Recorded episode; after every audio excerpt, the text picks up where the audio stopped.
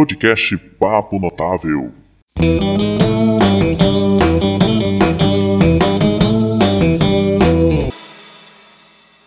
Olá pessoal, tudo bem? Nesse episódio do Papo Notável eu converso com o Valjussi Cardoso, que é mestre em administração pela Universidade da Amazônia, especialista em docência do ensino superior pelo Centro Universitário do Pará, graduado em ciências contábeis, com ênfase em informática e atualmente é professor de graduação na Universidade Federal Rural da Amazônia. E no papo de hoje a gente conversa sobre empreendedorismo, bolsa de valores e outras coisas mais. Vem comigo.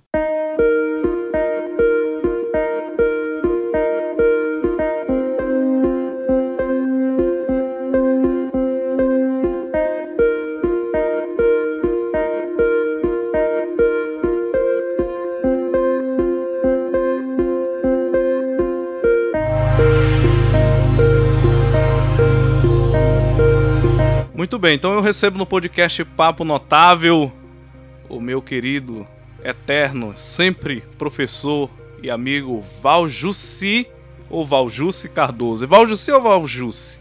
Tira essa dúvida. Valjussi. Valjussi. Me conta um pouco aí da história desse nome, é que é um nome diferente. Ah, rapaz, é, é um nome diferente. Na verdade, isso começou na Segunda Guerra Mundial. Quer ouvir a história mesmo toda? Ou só a parte curta? a parte curta. Pois é, o meu avô era apaixonado pelos nazistas na Segunda Guerra Mundial. E aí o primeiro filho dele nasceu, e aí ele deu o nome de um general do Hitler, que era o Walter, que é o nome do meu pai, né? Sim. Ele teve outros dois filhos e também deu nome sempre com, com W, né? E, bom, aí o Brasil declarou guerra contra a Alemanha, ele deixou de ser nazista e começou a ficar contra os nazistas, e, e, a, e a família foi crescendo. Aí, cada vez que o filho, que, eu, que, um, que eu, um dos irmãos tinha um filho, colocava o nome com W, né? Sim. Aí nessa brincadeira tem Will Zanetti, Wellington, Wilson, é, Valdir. E aí, comigo foi um pouquinho diferente. Porque a minha mãe, o nome dela é Juraci e o papai é Walter. Né? Então Sim. eles fizeram uma, uma compilação aí do nome deles, ficou o Val de Walter e o Ju, Jussi de Juraci. Ficou esse, esse combo aí. Bacana. Né? Val Jussi, né? Essa é a versão que eu conto para ti. Normalmente eu digo que é o nome do, do, de um deus da beleza, é, alguma coisa assim. Você dá uma floreada. Quando alguém me né? pergunta, é, é quando, quando, alguém me pergunta, normalmente eu não conto essa história, eu conto a outra, que é mais divertida e é mais puta. Olha aí, olha, muito interessante. Então é a junção do nome do teu é. pai com da tua mãe, essa criatividade é. resultou em Valjussi. É um nome interessante. É. Desde que eu tive contato com o teu nome lá, eu fiquei me perguntando, Valjussi ou Valjussi Cardoso? Bom, e, e, Valjussi, o que, que tu anda fazendo da vida atualmente? Fala aí pra gente aí, pros nossos ouvintes, o que, que tu anda aprontando? Pois é, hoje eu tô, tô dividindo meu tempo né, entre o doutorado, que tá enlouquecendo todo mundo, estamos entrando numa reta agora da, da construção da tese, ainda tem matérias e tudo mais, então a gente está definindo o tempo com o doutorado, e eu criei dois canais, um no YouTube, que é o Nerd que Investe, aliás, é o Nerd Investidor, e um outro canal no Instagram, que é o Nerd que Investe. Uhum. E aí todo dia eu posto alguma coisa, várias coisas, na verdade, né, no Instagram, é, ou relacionada à cultura nerd, ou relacionada a finanças. Muito mais sobre finanças do que sobre cultura nerd, né? Porque Sim. É, é só o que tem se falado do ano passado para cá. É só o que tem se falado de finanças, bolsa de valores, e, e parece que isso virou uma febre. Né? Houve um crescimento absurdo de, de pessoas na bolsa, muita gente que não sabe mesmo o que está fazendo Uh, outros que acham que sabe, então tem canais que no YouTube também que não estudaram absolutamente nada de finanças. Eu vi um, o cara pelo menos ele foi sincero, ele falou, cara, não nunca não sou contador, não sou economista, não sou administrador, tudo que eu sei é da minha vivência prática. Pelo menos ele foi sincero. Sim. Né? É, e, e, pelo menos ele foi sincero e limitou o conteúdo a coisas realmente básicas. Tem gente que fala com, com uma propriedade que não tem. Aí eu fiquei pensando, poxa, eu já trabalho, já dou aula, já tem 10 anos que eu dou aula de finanças. Eu comecei a investir a primeira vez em 2007. Uhum. Aí veio a crise de 2008 eu não sabia que era muito diferente do que está hoje, né? Sim. Porque antes, para te investir, cara, tu precisava achar uma corretora que já era uma coisa bem rara naquela época, não é como tem hoje, não tinha aplicativo naquela época. É, e as taxas cobradas eram muito caras. Então, hoje, com 10 reais, tu pode investir na bolsa com um real, com dois reais, porque tem ações com esse valor. Mas a empresa te cobrava tipo 15, 20 reais para te fazer uma aplicação. Então, tu comprava uma ação de 10, pagava mais 14 de taxa, tu pagava 24 reais, né, para te recuperar. Isso era quase que impossível. Então, o que a gente fazia naquela época? A gente investia em fundos, investia em fundos que já tinham, tinha alguém que gerenciava, e você comprava uma cota do fundo e o fundo se reproduzia. Aí veio a crise de 2008, eu resolvi tirar o dinheiro do bolso e resolvi estudar. Aí fui estudar a parte de finanças e tudo mais. E aí, de uns anos para cá, em especial no ano passado, eu vi que todo mundo começou a se interessar muito pela, pela, pela Bolsa.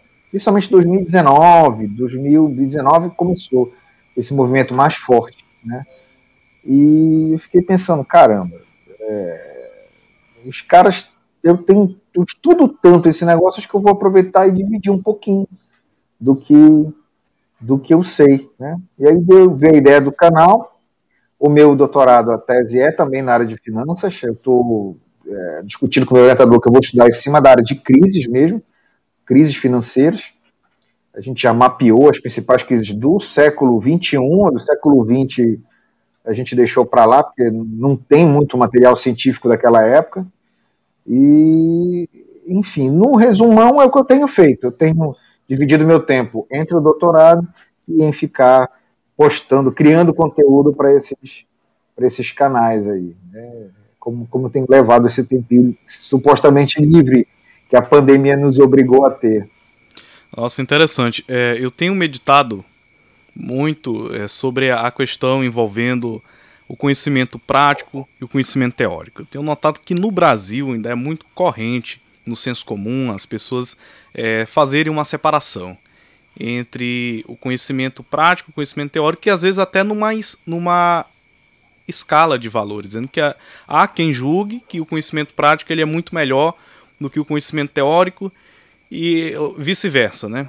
Contudo, eu tenho prestado atenção dos riscos que nós temos nessa dicotomização. Quando a gente coloca o conhecimento prático sobre o conhecimento teórico ou inverte a, a ordem das coisas, né? Isso resulta, às vezes, em muitos problemas. Ele tem visto aí canais, como você mesmo citou, de pessoas que não têm um conhecimento teórico do que está por detrás daquilo que ele já faz de maneira prática. Então, quando acontece qualquer mudança nesse cenário, é, os riscos que essas pessoas que seguem esse tipo de canal correm é muito grande, porque quando você entende a fundamentação daquilo que você faz, você tem condições de, na hora de, da, da ocorrência de uma variação, você responder aquilo porque você sabe o que está acontecendo. E aí você tocou num ponto interessante, já que você também é criador de conteúdo, e essa é uma das razões que me fizeram é, trazer você para o Papo Notável nesse episódio, onde a gente vai bater esse papo falando sobre juventude, empreendedorismo, finanças, né? No caso, fechado aqui na questão também da, da Bolsa de Valores.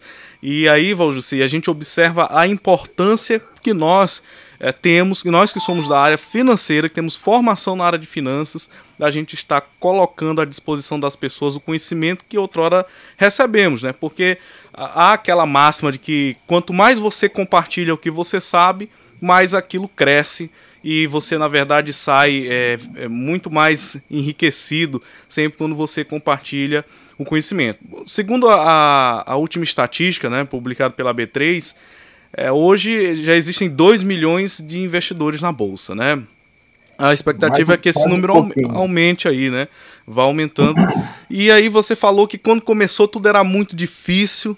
É, eu comecei na bolsa em 2017 e ainda peguei uma fase que não era ainda tão satisfatória para o investidor. Então, para quem é, nunca investiu em bolsa ou para quem começou a investir em bolsa a partir do ano passado, saiba que em 2016, 2017 as corretoras ainda cobravam valores muito altos. Eu quando comecei ainda pagava corretagem aí de uma faixa de 12 reais é por ordem enviada. Então, se eu fosse comprar é. só uma ação, tinha que pagar 12 reais de taxa de corretagens. E se eu fosse pagar, se eu fosse comprar 100 ações, pagaria essa taxa. Então, a gente guardava o dinheiro, a gente ia fazendo caixa para poder deixar para fazer de uma única vez, de uma única é. vez para não ter que pagar. Por isso, por isso, que muita gente às vezes aplicava em fundo, como, como eu comecei uh, lá no passado.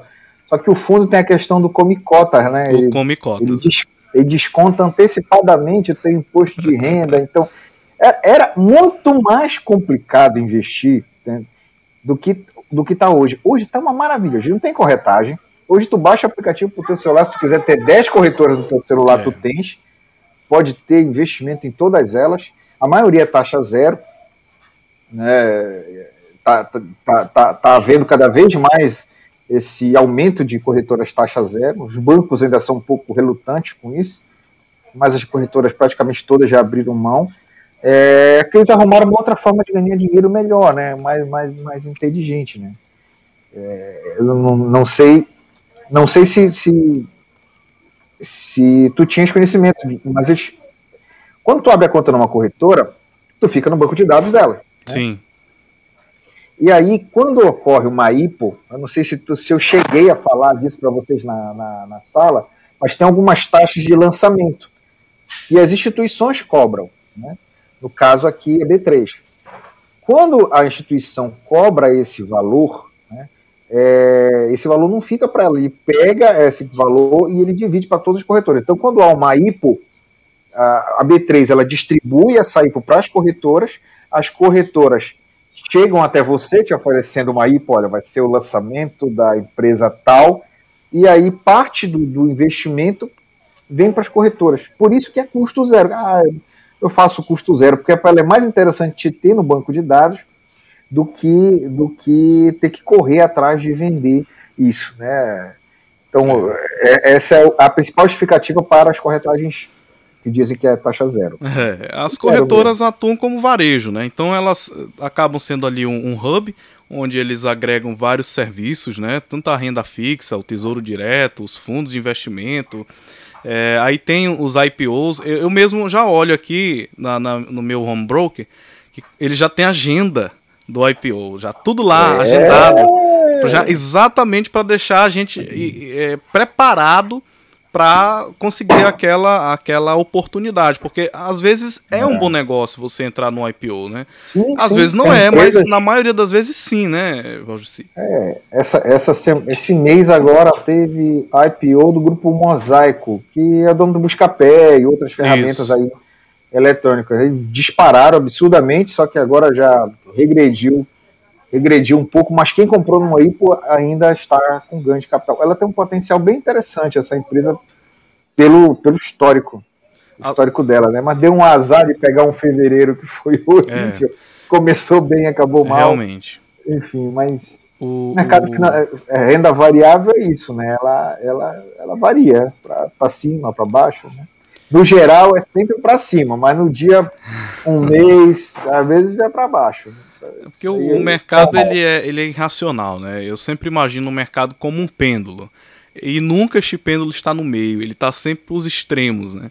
Ou ele está para o extremo de baixa ou para o extremo de alta.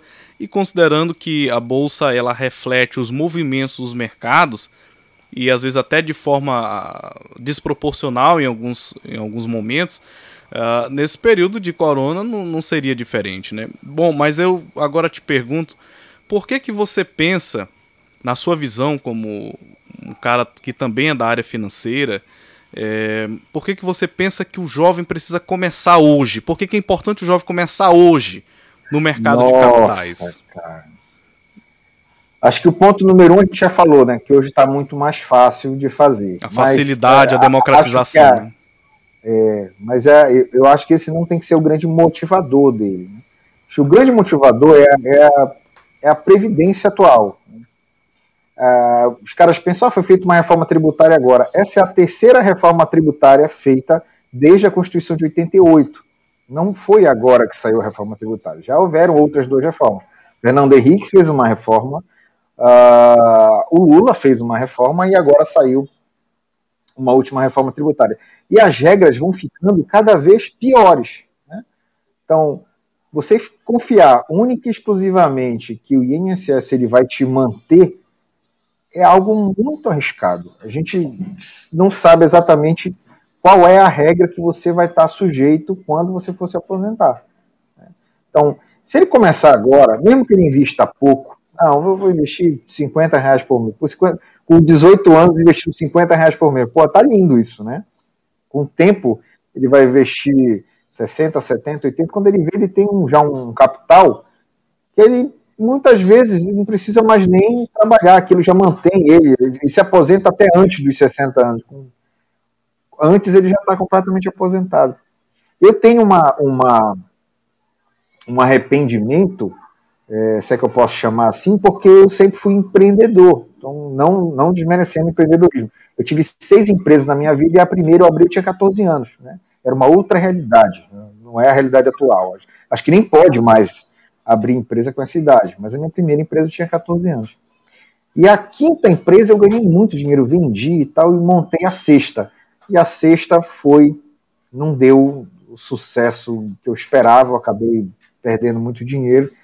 E foi quando eu voltei, disse, não, quer saber? Eu vou voltar para a Bolsa, porque aqui eu sei quando ganha, quando perde, eu não preciso me preocupar com, com, com a, como é que o marketing da empresa está funcionando, só quero saber se a receita está crescendo e o lucro está aumentando. E aí eu voltei para o mercado financeiro. Então, sempre fui muito empreendedor, sempre gostei dessa parte de empreendedorismo, mas eu tenho arrependimento de não ter começado a investir na bolsa há tempos atrás. Seja pela dificuldade que era naquela época, né, ou seja pela falta de informação que não se tinha. Hoje tem informação à vontade. Então, se eu pudesse dar um recado para um jovem hoje, eu diria para ele, cara, aproveita porque a era da bolsa de valores é essa. Entra porque está tudo democratizado, você consegue começar com praticamente qualquer valor e você vai daqui a 5, 10, 15 anos, você vai ver a, a, grande vantagem que foi ter começado mais cedo. Tem um ditado chinês, só para finalizar, que ele diz o seguinte: o melhor momento para se plantar uma árvore foi há 20 anos atrás. É o melhor momento. O segundo melhor momento é hoje. Então, essa acho que é o, é o grande recado que a gente pode dar para a garotada aí, é, é, esse. Comece a plantar hoje. Né? Daqui a 20 anos você vai ver o resultado. É, o que tu falas aí tem muito sentido quando gente, é, eu faço aqui um paralelo com um livro muito interessante chamado O Poder do Agora. Simplesmente quando você fala da importância de se começar, eu sempre lembro dessa obra, a questão do poder do agora que às vezes a gente fica esperando a grande, a grande oportunidade para dar aquela tacada. Só que às vezes a oportunidade é, é hoje. A oportunidade muitas vezes está agora. Porque a, na bolsa de valores eu vejo muito nos grupos de discussão isso. É, é claro que é importante você entender o time da coisa. Porque isso faz muita diferença. Mas às vezes você ficar preso, esperando demais as coisas acontecerem e não tomar uma atitude isso também pode deixar, às vezes, a gente para trás. Porque eu, por exemplo, demorei a entrar na bolsa porque eu tinha medo. Eu venho, eu invisto, eu invisto na renda fixa desde cedo. Desde muito cedo. E eu sempre me dediquei muito a estudar. Antes de fazer qualquer coisa, estudar. Quando eu fui investir em poupança, eu tinha 8 anos. Eu fui estudar na época que era poupança. para entender o que era aquilo. 8 com 8 anos. Com 8 anos eu abri minha conta não vou dizer o nome da instituição para não fazer merchan. Mas oito anos eu já tinha um cartãozinho de poupança com o meu responsável legal lá, né? E eu, todos os dias, era um hábito.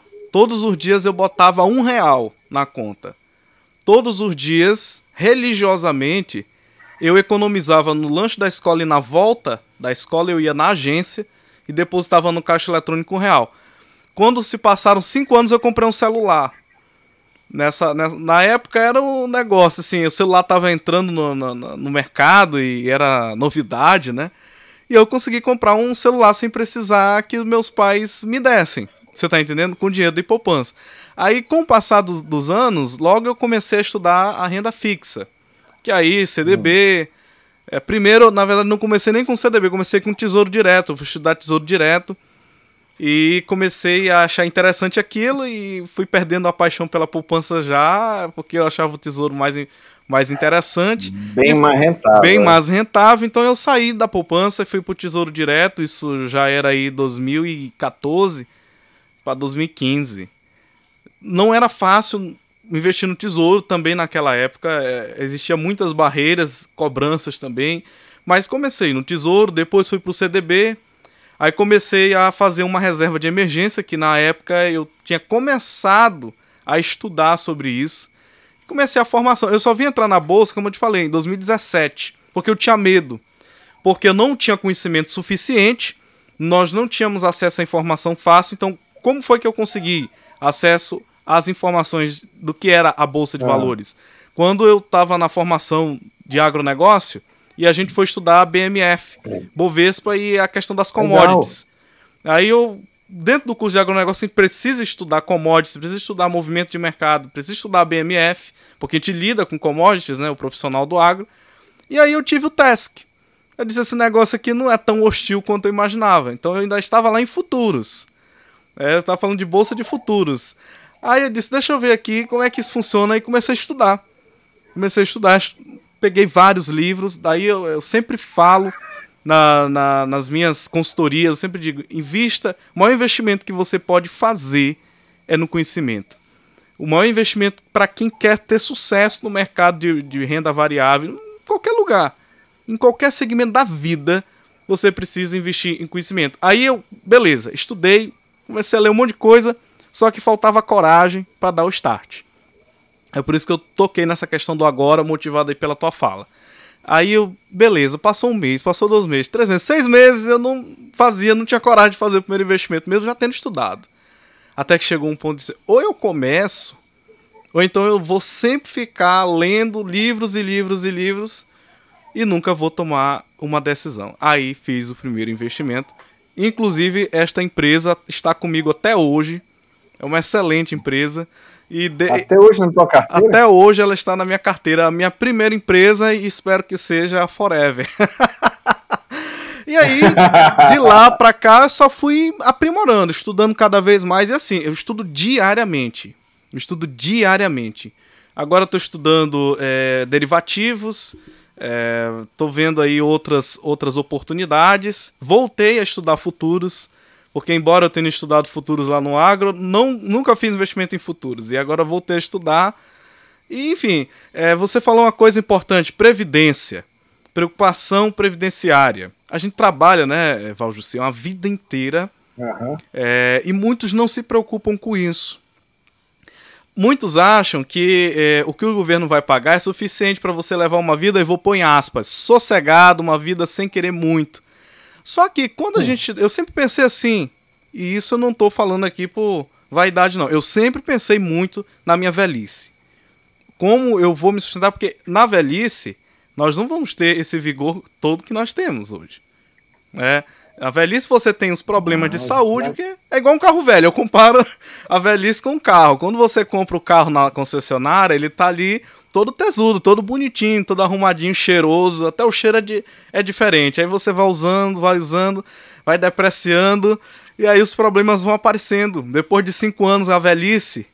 E quanto mais velho fica, mais problema aparece e mais caro fica a manutenção. Então é a mesma coisa é a gente. Então, para o jovem que escuta esse podcast, já que a maioria do nosso público hoje que ouve o Papo Notável é jovem, eu penso que o que você falou é um baita de um conselho, um conselho que eu gostaria de ter recebido aí há muito tempo atrás, porque meu pai nunca me deu esse conselho que você está dando aí nessa, nessa conversa, porque é, meu pai nunca falou de investimento para mim. Meu pai ele sempre teve uma mentalidade assim poupancista, né? É, e poupar é diferente de investir. É, a gente poupar é igual você guardar o dinheiro. Investir é você fazer o dinheiro é. trabalhar, né, para você é, para quem não sabia dessa diferença, existe uma diferença. A mentalidade poupancista, eu chamo a mentalidade poupancista e a mentalidade investidora. Mas não porque ele seja uma pessoa avarenta, mas é porque meu pai ele não teve acesso às informações e ao conhecimento que nós que passamos pela faculdade, eu fiz o meu MBA em finanças, você é, é, especialista na área financeira, tanto que foi meu professor de finanças na faculdade, lá no curso de contabilidade. Então, a gente vê que a gente que tem acesso ao conhecimento, o, o papel que nós temos na sociedade de compartilhar esse conhecimento, de ajudar outras pessoas, né? Esse podcast, tudo que a gente faz aqui, eu tenho integrado ele com as metas dos ODS, por exemplo, né? O último podcast que a gente gravou foi sobre empreendedorismo jovem. Então, ODS, falamos dos ODS, a importância da gente estar tá pensando no desenvolvimento da comunidade, daqueles que nos acompanham.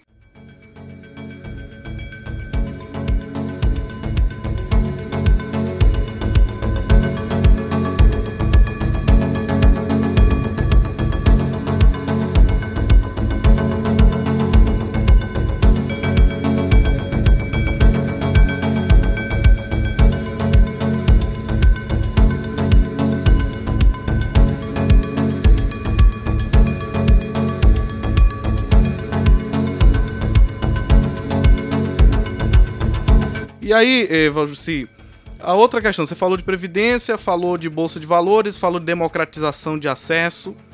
E aí agora a gente passa para um, uma outra questão. Avaliação do tipo de negócio que você vai fazer na bolsa. Avaliação das empresas.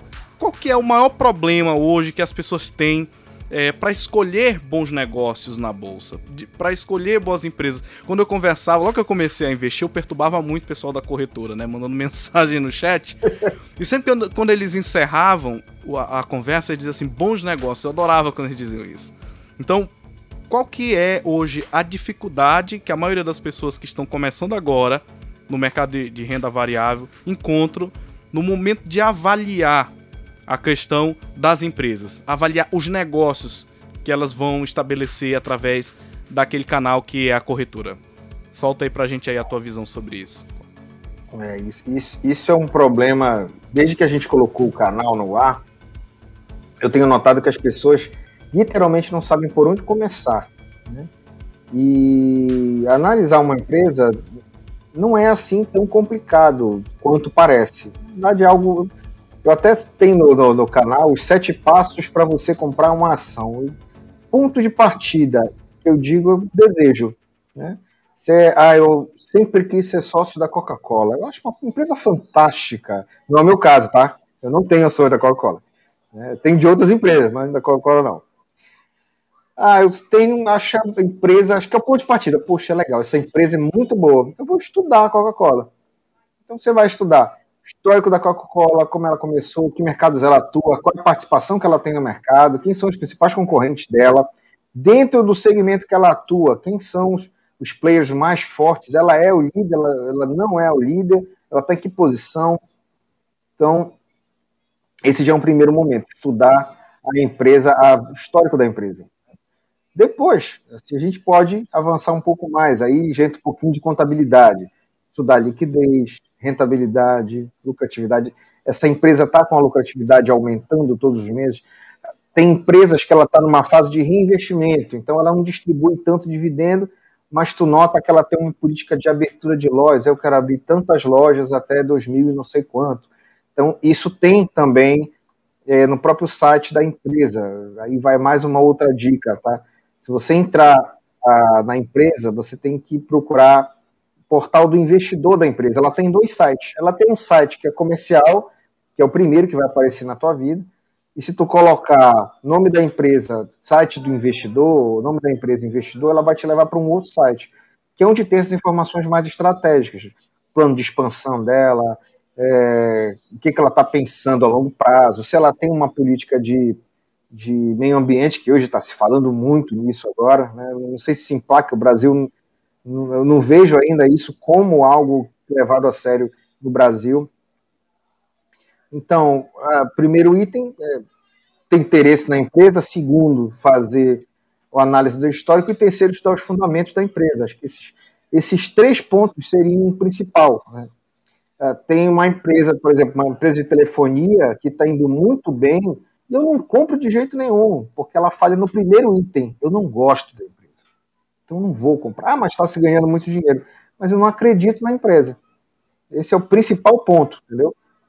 Você estuda a empresa para comprar aquele projeto. Não, essa empresa que ela me convenceu. Eu acho que ela tem um potencial de crescimento é, interessante. E aí você vai começando a comprar é, as empresas, é, as ações. E o mais importante E isso aconteceu no ano de 97, 97, quando a Petrobras lançou as ações, houve uma política governamental que incentivou as pessoas a comprarem ações da Petrobras.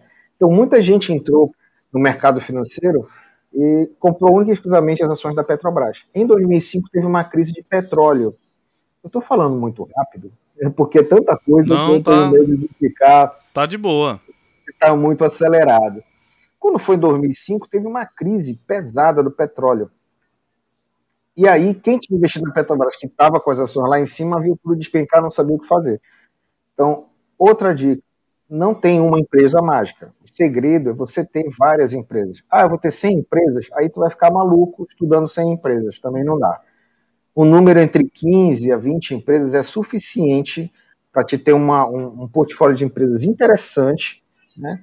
E não ficar é, dependente de uma única empresa, como aconteceu com a Petrobras. Já teve um problema com aquela empresa, pronto. Aí você perdeu parte do seu investimento. Né? Como aconteceu agora. Algumas pessoas tiveram esse problema com a Petrobras, aconteceu um negócio engraçado, que um amigo meu me ligou, é, na hora que deu a crise da Petrobras. Disse aí, compra ou vendo? Eu disse, cara, assim, aí fez todo aquele discurso. A Petrobras é isso, é uma empresa fantástica, sétima maior petrolífera do mundo. Expliquei, fiz todo o cenário da Petrobras para dizer, pois é, mas ela é uma estatal, né? É uma empresa de economia mista, ela sofre essas interferências do governo. Tá, mas eu compro menos. Rapaz, a decisão é tua. Se tu perguntar o que eu fiz, eu te respondo. E aí eu disse para ele, olha, eu não tenho, eu tinha ações da Petrobras, eu tinha vendido e tal, não tenho mais. Aí ele disse: Eu vou comprar porque é uma empresa fantástica e tal. E ele comprou, cara. Aí no dia seguinte as ações subiram 8%. Ele mandou uma gargalhada para mim no WhatsApp. Ha, ha, ha, ha. Aí três dias depois a Petrobras caiu mais ainda. Aí eu dei vontade de mandar uma mensagem para ele, ha, ha, ha, ha, mas eu achei que era sacanagem, sabe? Porque o cara fica puto quando ele perde dinheiro.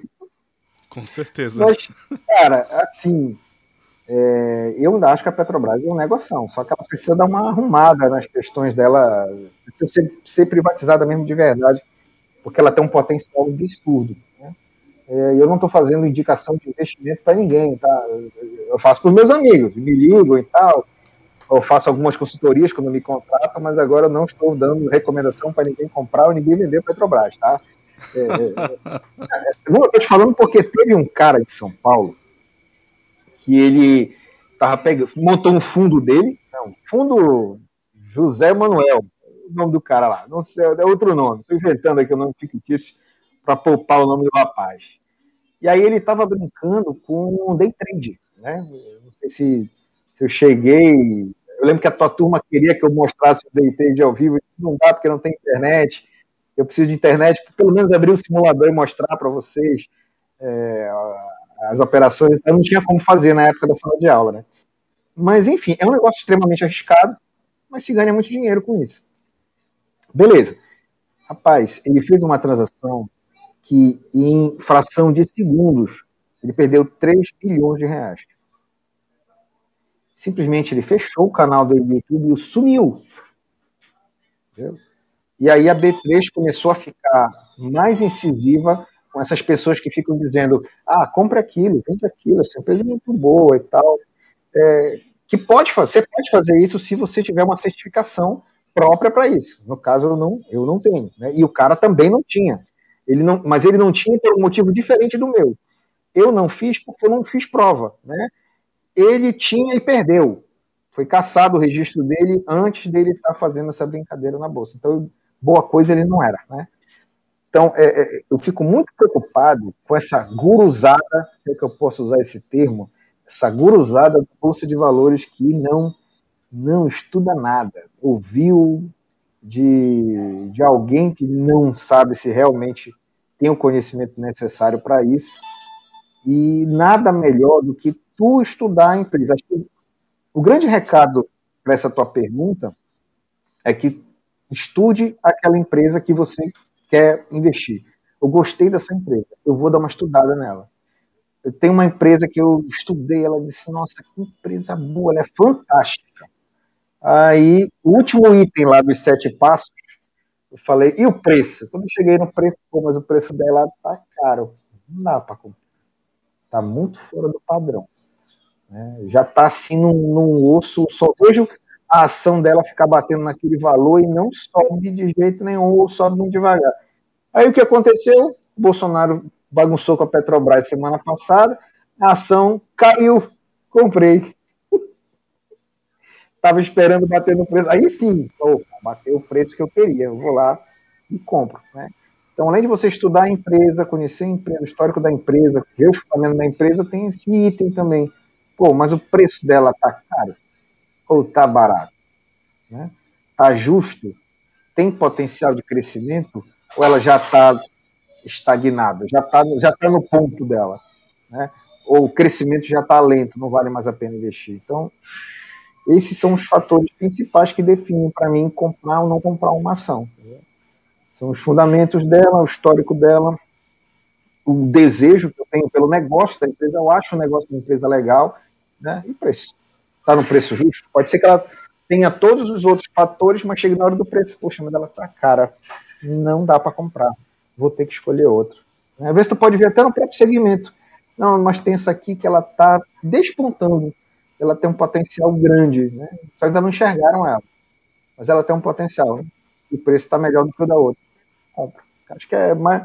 É, falando assim, sem ser tão técnico, é complicado. Eu espero é. ter tentado passar pelo menos um, um geral. É um desafio. É um desafio. É, eu vou sugerir para quem está ouvindo o podcast e tem interesse de iniciar na renda variável ou para os que já começaram de utilizar aquele site, o fundamentos.com.br. Aquele Ótimo. site ele ajuda muito a gente a fazer esses processos de avaliação. E agora, Evaldo, eles deram eles deram um up lá no, no site, agora eles estão apresentando também outros dados históricos, como por exemplo os principais acionistas, a composição da administração, os fatos relevantes também já estão é, todos compilados lá, porque a gente sabe que, principalmente quando a gente tem um portfólio de ações, por exemplo, quando a gente tem aí a partir de 10, 15, 20 companhias dentro do nosso portfólio, fica muito difícil a gente estar tá correndo atrás de cada site de RI para pegar os fatos relevantes e as informações. Então, acho que eles, eles avançaram é. muito disponibilizando essas informações é no site. O, então, o, isso foi bem legal. Fundamentos ele, Fundamentos ele tem também uma ferramenta bem interessante que você escolhe uma empresa lá qualquer. Vou citar a Petrobras de novo, só por, porque foi a primeira que veio na minha cabeça, tá? E aí tu podes clicar e ela faz uma análise é, do segmento petroleiro. Quais são as empresas petroleiras? Aí te mostra os indicadores fundamentalistas de todas as empresas que, que atuam naquela mesma área da Petrobras. Então, tu consegue fazer uma comparação, o site Fundamentos é realmente ele é muito bom. Eu uso além dele o Status Invest, que é um site também bem interessante. Uhum. E para fundos imobiliários eu uso o Funds Explorer. Ah, o fundos, é, fundos é um... eu também uso para fundos imobiliários. Ele é bem legal mesmo. O status invest é bom que ele consegue ver tanto os fundos imobiliários quanto as ações, ainda vê os BDRs, né? Que agora está na moda. Sabia, sabia, que a gente tem mais BDR do que, do que ação brasileira na bolsa? Eu estava falando sobre isso hoje a gente tem ali próximo de 300 empresas brasileiras listadas e temos 600 e 724 BDRs, ou seja, empresas americanas é, sendo vendidas no Brasil. A gente tem mais que o dobro de empresas americanas sendo comercializadas na bolsa brasileira através dos, dos BDRs. Isso aí eu acho, eu acho um dado curioso, cara eu acho um, disparate, mas é, é real, o dado é verdadeiro. Foi um, um, um, um, ponto importante no processo de democratização liberária, né? Os, os BDRs para pessoas físicas, né? Porque antes era Sim. restrito a antes investidores era só para institucionais. Investidor né? qualificado. Pois é, e, e, bom, mas você falou em um, esse, essa estatística que eu achei curioso, mas reflete aí a história do mercado de capitais no mundo. O Brasil ele, ele tem uma certa dificuldade, um certo atraso em relação ao avanço no mercado de capitais, comparado a outros países que já têm um mercado muito mais consolidado. Né? Embora o Brasil tenha amadurecido, mas ainda não é uma cultura é, na sociedade brasileira. Lá nos Estados Unidos, por exemplo, eu li um, um estudo de caso. O, você tem o seu primeiro filho, ele, aquele seu filho já nasce com ações. Já, já nasce com ações na, na continha bancária que o pai já reserva para ele, as ações que vão pagar, por exemplo, ali a faculdade. É, então é uma cultura nos Estados é. Unidos. É um, o capital. Nos Estados Unidos é outra coisa bem interessante. O cara monta uma empresa, tá? Ele fica durante cinco anos trabalhando naquela empresa, ele abre o capital da empresa e vende a empresa e sai fora. Aí ele monta uma outra empresa, fica mais cinco anos, abre o capital da empresa sai fora e assim vai. O empreendedorismo deles não é montar uma empresa e ficar com ele pro resto da vida. Uhum. O, o, empreendedorismo dele é abrir uma empresa. É. Abrir uma empresa e botar na bolsa. Criar um negócio de valor, né? É. é. Porque é um nível de cultura que não é o nosso. Eu acho que uma das coisas que atrapalha muito a gente é, é a questão tributária, que no Brasil é muito pesada. Sim. E aí, eu, eu acho, não tenho dados para fazer uma afirmação dessa, mas eu acho que o nível de sonegação deve ser relevante, aí o cara fica com medo, porque na bolsa, tu, é, não que a empresa que está na bolsa seja perfeita, tanto é que Petrobras, JBS estavam aí enroladas em, nos escândalos que a gente viu nos jornais nos últimos 10 anos. Mas estavam é, envolvidos, não estavam sonegando, tirando nota, fazendo, vendendo bagulho sem nota, nem coisa do tipo, né? Estavam fazendo coisas muito mais graves. É. Mas eu acho que uma das coisas que atrapalha o cara colocar a, sua empresa na bolsa é que ele vai passar por um crivo, né? Ele vai passar por um nível de padrão de informação que ele provavelmente não está preparado. Vou te dar um exemplo muito simples. É, Grupo Mateus. Já ouviu falar do Grupo Mateus? Pode falar. Né? O Grupo Mateus é, um, um, é um, um supermercado maranhense, mas que ganhou boa parte aqui do norte, né? E norte e nordeste, virou uma potência com a questão logística, um negócio fabuloso. E aí ele resolveu fazer, lançar as ações dela na bolsa. Beleza, lançou aí por ia muito bem. Ela lançou aí no dia seguinte. O auditor mandou um parecer para eles com ressalva. As ações caíram de novo. Né? E não tinha nada de muito grave, não. Tá? Era, era uma coisa realmente boba, mas o fato de você ter um documento assinado por um auditor te ressalvando de alguma coisa é, deixa o mercado completamente apavorado. Né? Para piorar o cenário do Grupo Mateus, eles é, não estavam sendo auditados por uma das quatro maiores empresas de auditoria do mundo. Estavam sendo auditados por uma empresa de auditoria é, regional, não que isso seja negativo, mas o mercado também não enxerga isso é, com bons olhos, uma espécie de corporativismo absurdo das empresas de auditoria, enfim. E aí o que aconteceu? O Grupo Mateus até agora as ações não decolaram, né? Não que o lucro, a empresa está tendo um lucro absurdo com esse negócio de pandemia, porque supermercado é a única coisa que a gente não tem jeito de escapar, né? E Corona Voucher adoidado, então o cara realmente queimou o dinheiro no supermercado. E, e ainda assim as ações não decolam. Né? Então, é, o mercado, às vezes, ele demora para enxergar determinadas empresas. E aí pode ser uma oportunidade muito grande de tu aproveitar um, um deslize desse do mercado, uma falta de, de, racionalidade do mercado dessa, e aproveitar uma, uma grande oportunidade. O que aconteceu com o Magazine Luiza foi uma, o caso mais emblemático que a gente tem nos últimos 10 anos. A ação do Magazine Luiza era 20 centavos. Cresceu que foi uma barbaridade, né? É, por conta de um negócio que eles se estruturaram para aquilo, se prepararam realmente para esse processo de expansão. Então, é uma é uma aventura interessante, mas eu vejo que o mercado brasileiro hoje não consegue é, enxergar essa possibilidade de se capitalizar e crescer. É, um, um, um, exemplo também bem interessante disso é que a gente vê aqui no Pará, principalmente, acho que o plano de saúde que mais se fala é Unimed, né? Unimed, Unimed. Unimed só funciona aqui no, no estado do Pará, não, não sei porquê, nos outros, outros estados não é tão boa. E eles não têm ações na Bolsa. Mas a Apvida tem ações na Bolsa desvenderam as ações, pegaram dinheiro, se capitalizaram, começaram a montar estruturas hospitalares bem, bem organizadas mesmo. Quando você entra dentro do hospital do, do Apivida, parece que você está em outro mundo. Realmente eles trabalharam, mudaram o sistema de negócio deles. Né? Eles não têm uma rede boa de, de médicos fora, mas dentro do hospital o cara entrou ali, ele, ele é bem atendido, mudou o processo de negócio. Então o empresariado brasileiro tem que amadurecer muito. Uma prova de que a gente só tem 300 e poucas empresas listadas na bolsa. O cara não se sente confortável em abrir uh, as ações para se capitalizar e ir para um salto maior é. dentro da bolsa de valores. E esse eu, é eu acho que é um dos problemas. Esse é um dos fatores que explica por que temos mais BDRs do que propriamente ações é, de empresas brasileiras listadas na bolsa. É muito interessante você falar do caso do Grupo Mateus, que para quem está aqui no, no, Norte e no Nordeste, é, conhece mais ou menos o player de mercado deles. A gente vê que além de alimentos, eles têm a, o Eletro Mateus ali, que cuida da venda de eletrodoméstico. Então é uma companhia assim que inovou, deu um passo muito importante, porque aqui no Norte e Nordeste eu acho que é a primeira, né? A primeira que abre capital assim do, do ramo de, de, supermercados, né?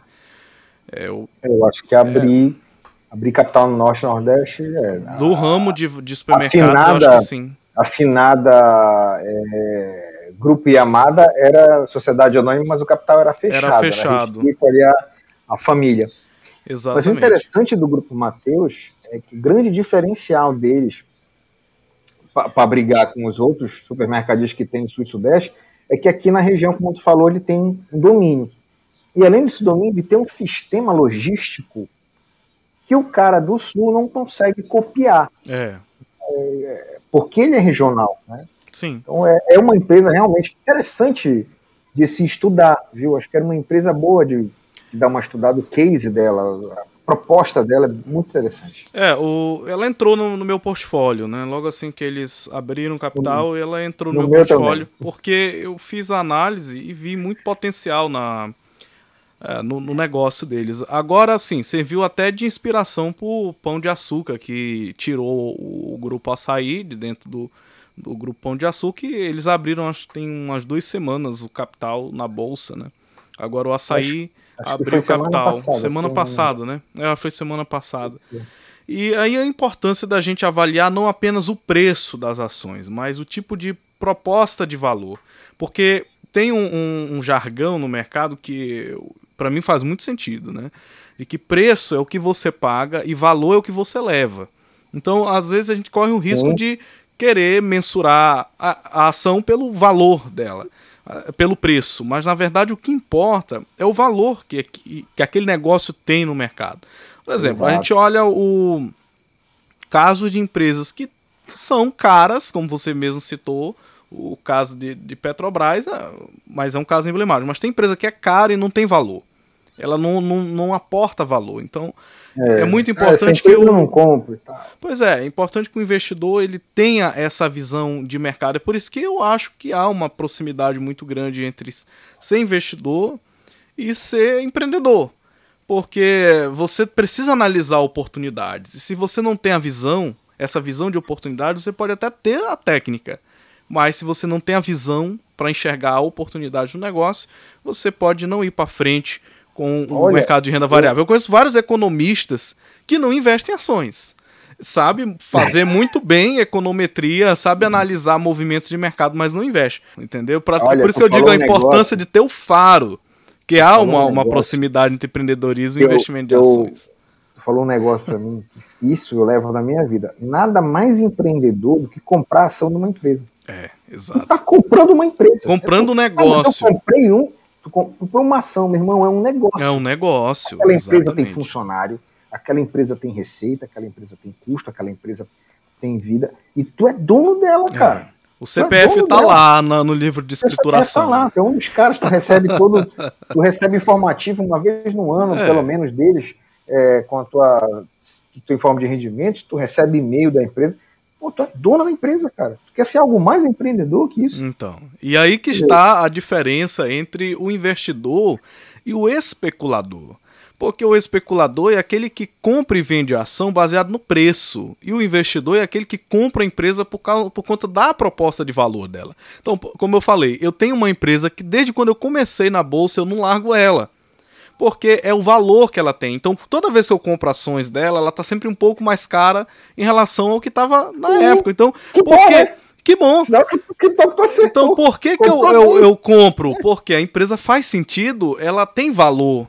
É um, faz parte de um consumo, de um setor estratégico né, na economia. Então, é por isso que eu digo que a, a diferença entre o day trader e o investidor é muito diferente. Eu, particularmente, nunca fiz day trader. Não tenho preconceitos, obviamente. Sei que os riscos são elevados e as oportunidades são é, correlacionadas com o risco que, que se corre na, nessa modalidade de estratégia dentro da bolsa, mas eu ainda sou aquele mais tradicional, eu penso como o dono.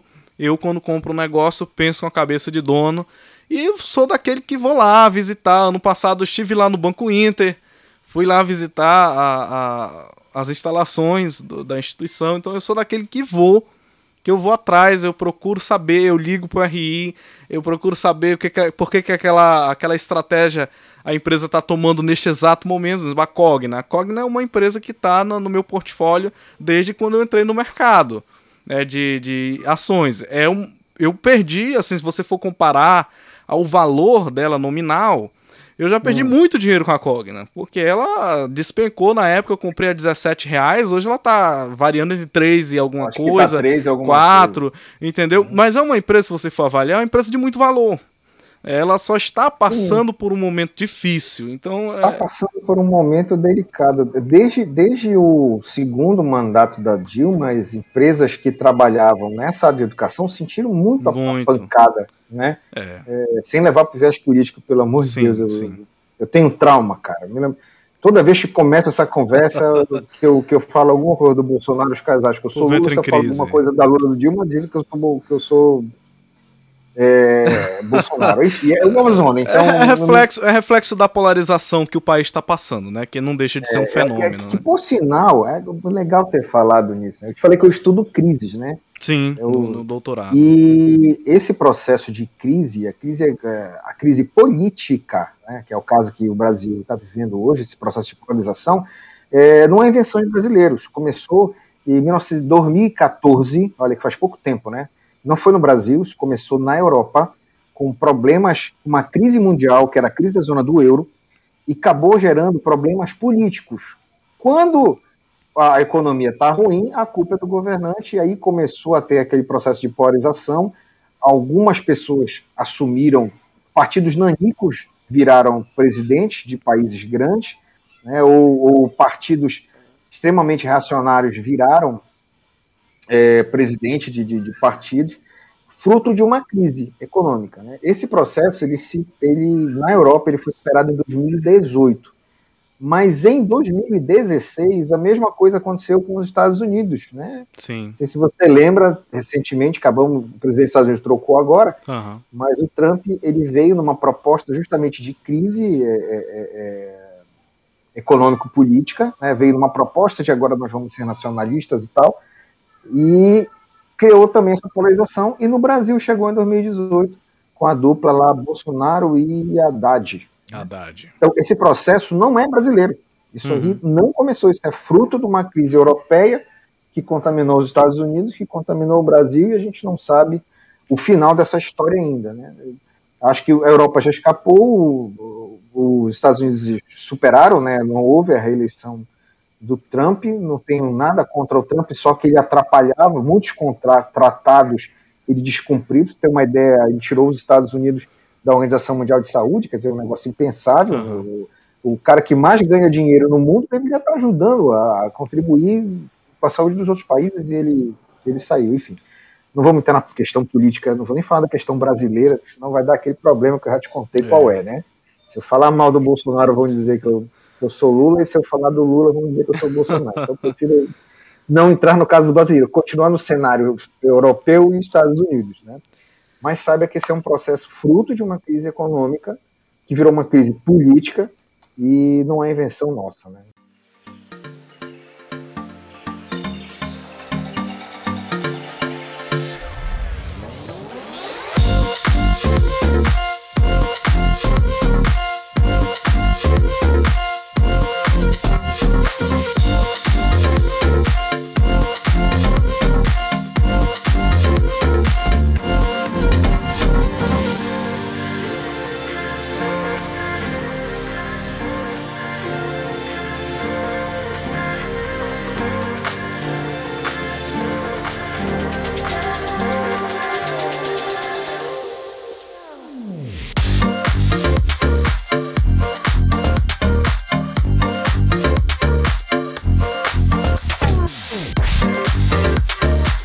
Eu acho extremamente estratégico a gente é, ter tocado nesse ponto, porque quando a gente fala de, de negócios, de economia, de bolsa de valores, tudo está interligado, né? Hoje, com Sim, esse contexto global que a gente vive, não tem mais nada que ocorra em qualquer parte do planeta que não tenha reflexo na, tanto na, no mercado interno tem, quanto no, nos micros espaços da economia brasileira. Né? A gente vem falando, por exemplo, das questões ambientais. Você falou do ESG, ESG. É. é Environment Social Government, né? que é meio ambiente, governança e a parte social.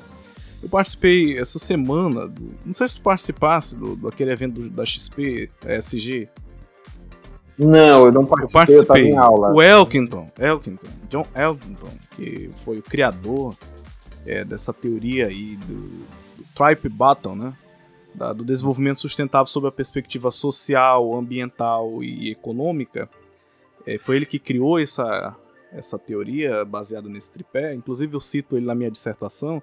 Ele palestrou foi muito Caraca. bom, um evento muito legal, cara, muito legal. Então, a gente tá falando disso, falando de política, falando de crise, você está pesquisando, tá pesquisando crise e a gente pensa como que hoje a questão ambiental ela tem impactado nos negócios, né? As, as empresas elas têm sofrido uma pressão muito grande hoje não apenas por parte dos entes governamentais nem do, das, das, das, comissões internacionais, mas também do consumidor, né? A gente começa a perceber que há já um movimento muito forte na economia de consumidores é. que estão fazendo consumo consciente, né? Preocupadas com Olha. o que, que as marcas estão se envolvendo e como é que as, a, as empresas elas têm estabelecido políticas de respeito e proteção ao meio ambiente eu, e a questão eu... sustentável, porque quando a gente fala às vezes de, de, sustentabilidade, o povo pensa que é só cercar uma floresta e não deixar ninguém tocar. mas aí, é, mas aí a gente tem que pensar que sustentabilidade não é só o conservacionismo. É importante preservar o ambiental, mas aí a gente tem que pensar que o ambiental sem o econômico e sem o social não é sustentável. Porque, inclusive, eu li uma tese de um, de um doutoramento na Alemanha, é, hum. agora não lembro o nome da universidade, mas é, é, de um doutor da URGS, que fez uma tese de doutoramento na Alemanha, e ele estudava o dilema da pobreza, o qual ele analisava como que a, a, a carência econômica das comunidades impactava no meio ambiente, porque as pessoas iam lá, derrubavam as árvores para fazer carvão para vender. Só que à medida que elas ganhavam dinheiro vendendo carvão das árvores, elas recrudesciam a condição de empobrecimento delas, porque as árvores iam acabando. E eles não iam replantando, entendeu? Então, a gente pensa que a, a questão sustent, da sustentabilidade, eu acho que o Elkington ele foi muito, muito sagaz quando ele criou essa teoria baseada nesse tripé, né? que para ele a sustentabilidade é o ambiental, é o social e o econômico. Sem essas três dimensões, a sustentabilidade ela não ganha força. Então, as empresas estão começando a discutir muito fortemente essa questão. Pois é, é, é, é era, era nisso que eu queria entrar contigo. Já o Brasil está tendo essa discussão, principalmente os grandes, é, as grandes empresas de, de research brasileiras estão nessa vibe de, de, de, sustentabilidade. Só que parece que aqui no Brasil não funciona. A, gente vai funcionar, entendeu? Hoje ainda não está funcionando. Mas a gente precisa sair um pouquinho do Brasil, a gente precisa sair um pouco do Brasil para a gente poder entender o que vai acontecer aqui. Então, na Europa, as empresas que têm um SG forte sofrem menos os efeitos das crises econômicas. Porque o cara que ele é fiel àquele produto, mesmo na crise, ele continua com aquele mesmo processo.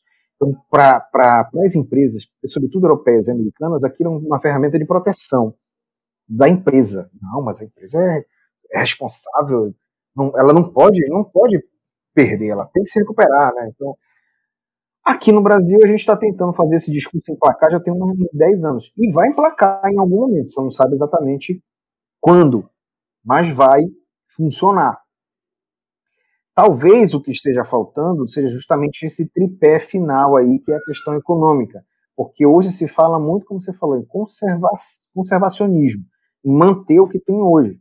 E aí esquece da questão comercial. Vou te dar um exemplo bem claro que aconteceu no início dos anos 2000, né, sem querer denunciar a minha idade, mas não sei se você sabe, o produto brasileiro que sofreu o maior efeito inflacionário de todo o Brasil é o açaí. O açaí, quando ele quando foi dolarizado ali em 94, o açaí custava 50 centavos o litro. Né? Você vai ver agora nas safras, aqui em Belém eu já paguei 35 reais no litro do açaí, né? Eu sou viciado em açaí. E aí, por que, que eu estou te contando essa história? Sim. O pessoal de Abaetetuba, que é um município bem conhecido aqui da nossa, da nossa, do nosso Pará, né? ele tinha uma plantação muito farta de açaí. Só que no início dos anos 2000, como açaí era comida de pobre e tal, e ninguém gostava disso, né? É, tinha um produto que era muito bem aceito, que era o palmito de açaí. E para tirar o palmito do açaí, é muito simples. Tu corta o açaizeiro e tira o miolo de dentro do açaí e vende. Ou seja, tu matou a árvore. E aí chegou o ponto do desmatamento ser tão intenso que acabou de lá daquele município, ele não tinha mais o açaí dele que ele é acostumado a tomar no café, no almoço e no jantar. E aí, continuando a história, o açaí começou a se descobrir ele tinha propriedades medicinais fabulosas. Não sei se você já ouviu o cardiologista dizendo: olha, você tem que tomar um cálice de vinho todo dia, porque faz bem para o coração. Né? O vinho tem beta-caroteno, ele te protege de uma série de coisas. O açaí tem 20 vezes mais beta-caroteno que a uva. 20 vezes. Né? É, e já vi uso de açaí para as coisas mais diversas que tu imaginar. E aí, o que aconteceu? Por conta da exploração comercial, aí sim, uma exploração irracional, uma exploração sem se preocupar com o meio ambiente, sem se preocupar com a economia, eles iam acabar simplesmente com a fonte de sustento e de alimento deles. Porque eles tomavam açaí no almoço e no jantar e de repente o açaí não tinha mais. E de lá para cá, né, a gente só vê o preço do açaí aumentando.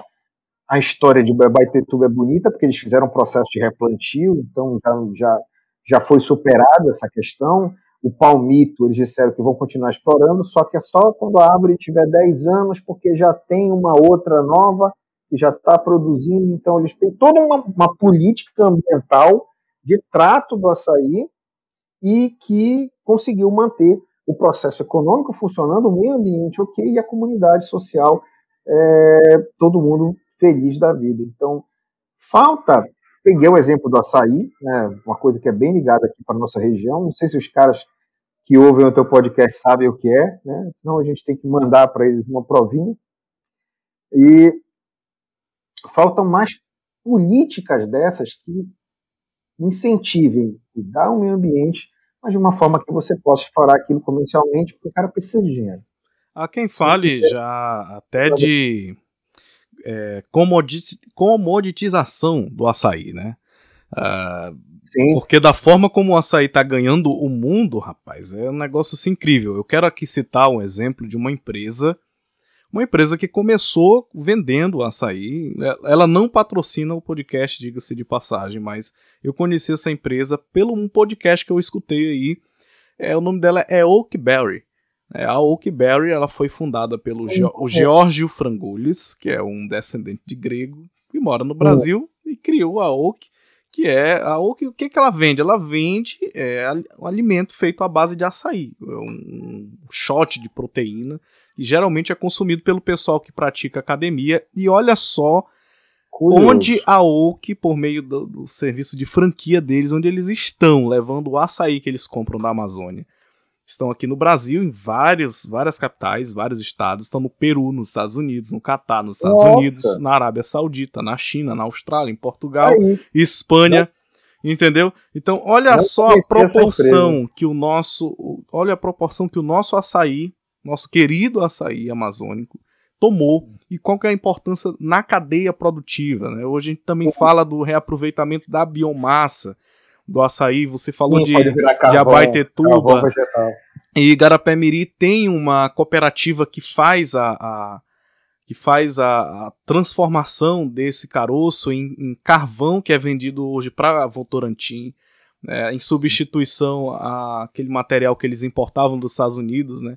Então, olha só é. como que propostas de negócios inovadoras vão transformando coisas que antes não tinham valor em coisas rentáveis. Então, eu acho que essa é a visão do empreendedor. É, e o, o, investidor, quem é o investidor? É aquele que vai, através do recurso que ele vai aportar na empresa, vai dizer sim, eu quero fazer com meu dinheiro esse negócio aí ganhar mais força, porque eu vejo valor. Você falou o caso da, da Apvida, né? O quanto que hoje a, os grupos que têm ações da bolsa, os grupos que são da área de saúde, que têm ações na bolsa, como é que eles são setores promissores, né?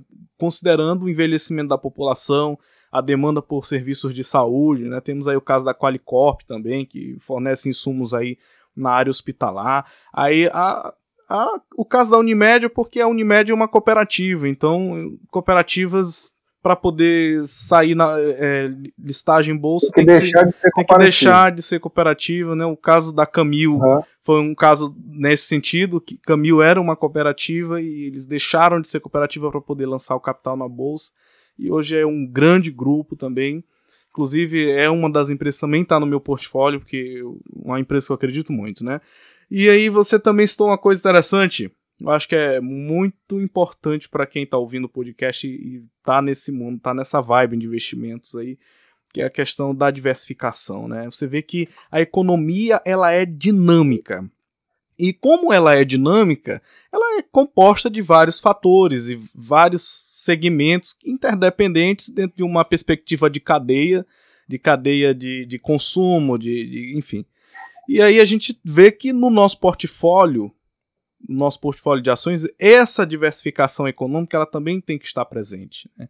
Porque senão o investidor ele fica totalmente desprotegido diante das oscilações de mercado, que é totalmente natural na economia, e pode levar o patrimônio de muita gente aí por água abaixo. Por exemplo, quem teve estômago para aguentar, quem teve estômago para aguentar a crise da Covid-19 quando derrubou a bolsa e teve lá aquele circuit breaker lá, Olha, eu acho que tá é, preparado.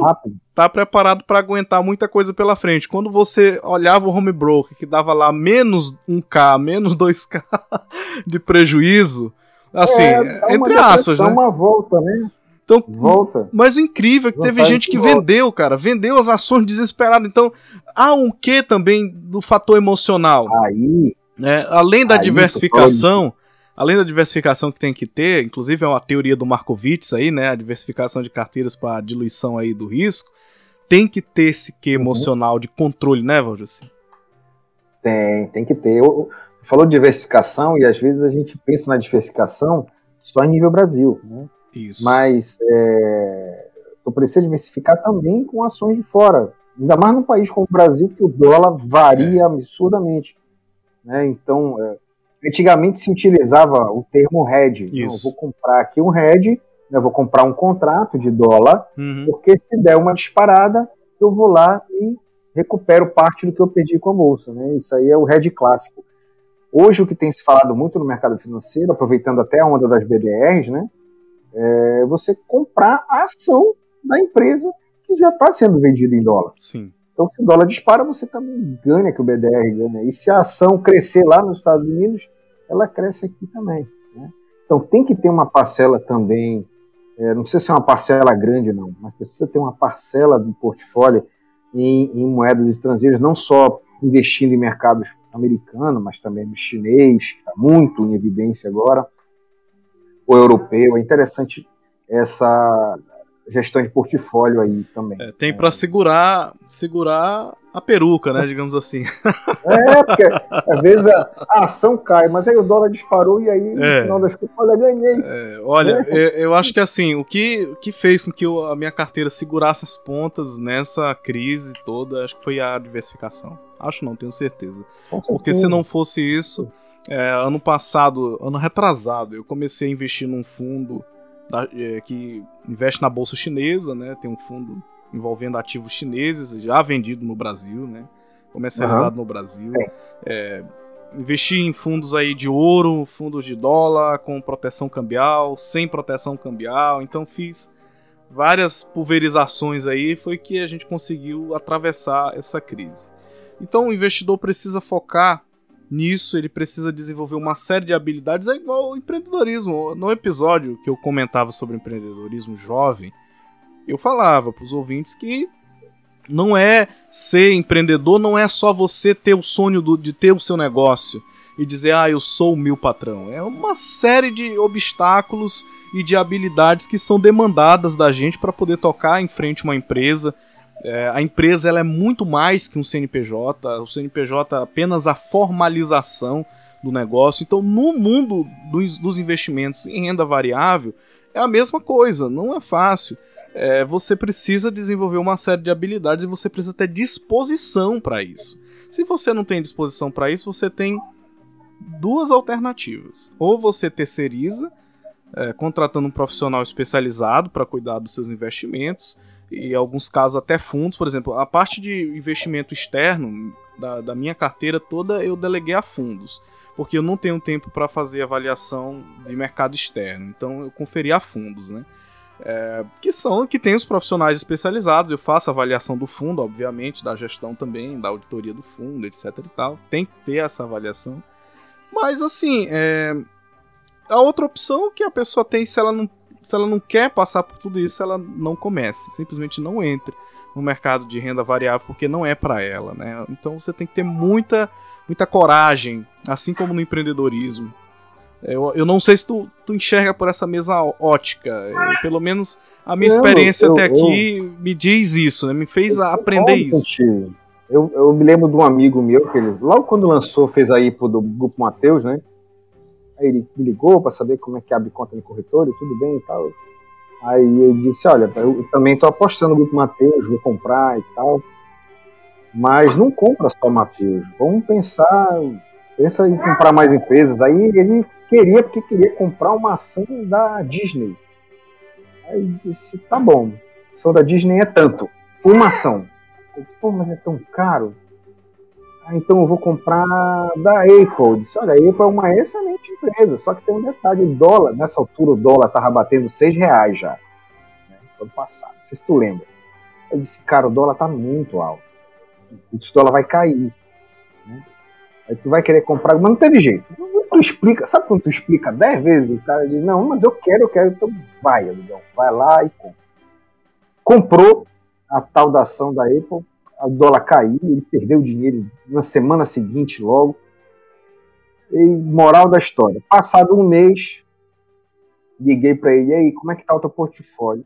Aí eu acho que eu não ganhei nada. Aí, tá bom, abre o teu home broker, bora olhar. Rapaz, ele tinha ganhado 2%, mesmo fazendo tudo errado. o portfólio dele tinha Meu amigo, é, Deus é brasileiro mesmo, né? Aí eu disse, Deus é brasileiro. É muito, é muito sortudo. E rapaz, agora continua, né? Continua comprando. A parte triste dessa história é que não, ele não comprou mais nada. Sim. Né? Mesmo ganhando 2%, imagina, em um mês ele ganhou 2%, um mês. É, coisa que a renda fixa não entrega nem a pau. A renda fixa está dando 2% ao ano. Ao ano. O cara ganhou isso em um mês. Deus é brasileiro, teve sorte. E ficou, e ficou desestimulado. Cara, eu não sei exatamente. Acho que tu viu algum filme que eu não vi, que o cara investe na bolsa no dia e diz assim, tá rico. Não é assim que funciona. né? Aliás, empresa nenhuma funciona assim. É. Você fala muito de empreendedorismo, mas não é assim que funciona. Você monta uma empresa. Né? A empresa começa a funcionar, Aí às vezes está faltando marketing, aí depois tu consegue corrigir o marketing, ele vende um pouco mais, mas aí já tem um problema de custo. É. Aí tu já começa a ter problema com funcionário, tem que contratar mais, às vezes tem que demitir alguém. E, e também é uma série de decisões que tu tem que tomar, assim como na bolsa. Às vezes na bolsa tu tem que vender uma ação, seja porque ela subiu demais, é. ou porque ela caiu e não tem possibilidade de retorno. Né? Ah, ou então, ela caiu, mas eu sei que essa empresa ela tem potencial, ela vai subir de volta. Beleza, eu vou deixar ela aqui. Isso é, é igualzinho empreendedorismo. Você Exatamente. monta uma empresa, compra um produto para vender. Pô, esse produto aqui não está saindo, tem alguma coisa errada. Vou fazer uma promoção, vou tentar dar um jeito, vou dar um giro de estoque. Eu não vejo tanta diferença entre empreender e investir em ação. A única diferença que eu vejo é que a parte operacional, no caso do empreendedorismo, depende muito de ti. Né? Já nas ações, não. Tem, tem uma série de executivos que estão resolvendo esse problema para ti.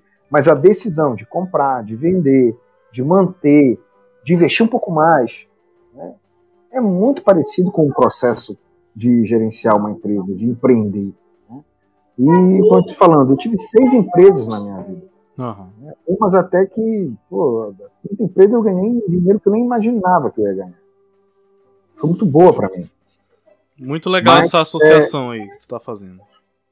É, é precisa realmente, agora precisa ter essa aptidão. Nem todo mundo nasceu para ser empreendedor. Isso. É a história lá do meu amigo que ganhou 2% com ações em um mês e estava chateadíssimo. Quer dizer, pô, você não nasceu para renda variável, é. amigo. Compra tesouro direto, ou compra um LCI, ou um CDB, compra outro tipo de produto da renda fixa, porque você não tem aptidão para renda variável. E isso aí não é demérito de ninguém, pô. Com certeza. É uma questão de perfil.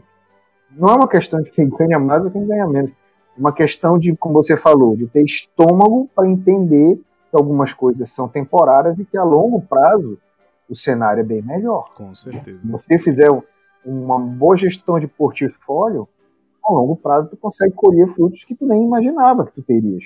É importante. Uma das coisas que me fez destravar, destravar para o cenário de investimento em renda variável, que fez mesmo dar o, o pulo do gato, dar o start, foi uh, uma fábula que eu li, uma fábula dos bambus, bambus japoneses. Né? E falava de que os bambus japoneses até dar o primeiro broto é 10 anos. Então tem que esperar. Uau. Então, questão uh, fazia uma, fazendo uma analogia com o mercado de renda variável é a mesma coisa. Tem uma outra analogia que eu gosto de fazer e compartilho isso com os ouvintes do, do podcast é com o Bolero de Ravel, aquela música famosa, música clássica famosa, que ela começa bem devagarinho, com poucos instrumentos e termina com a orquestra inteira né, vibrando.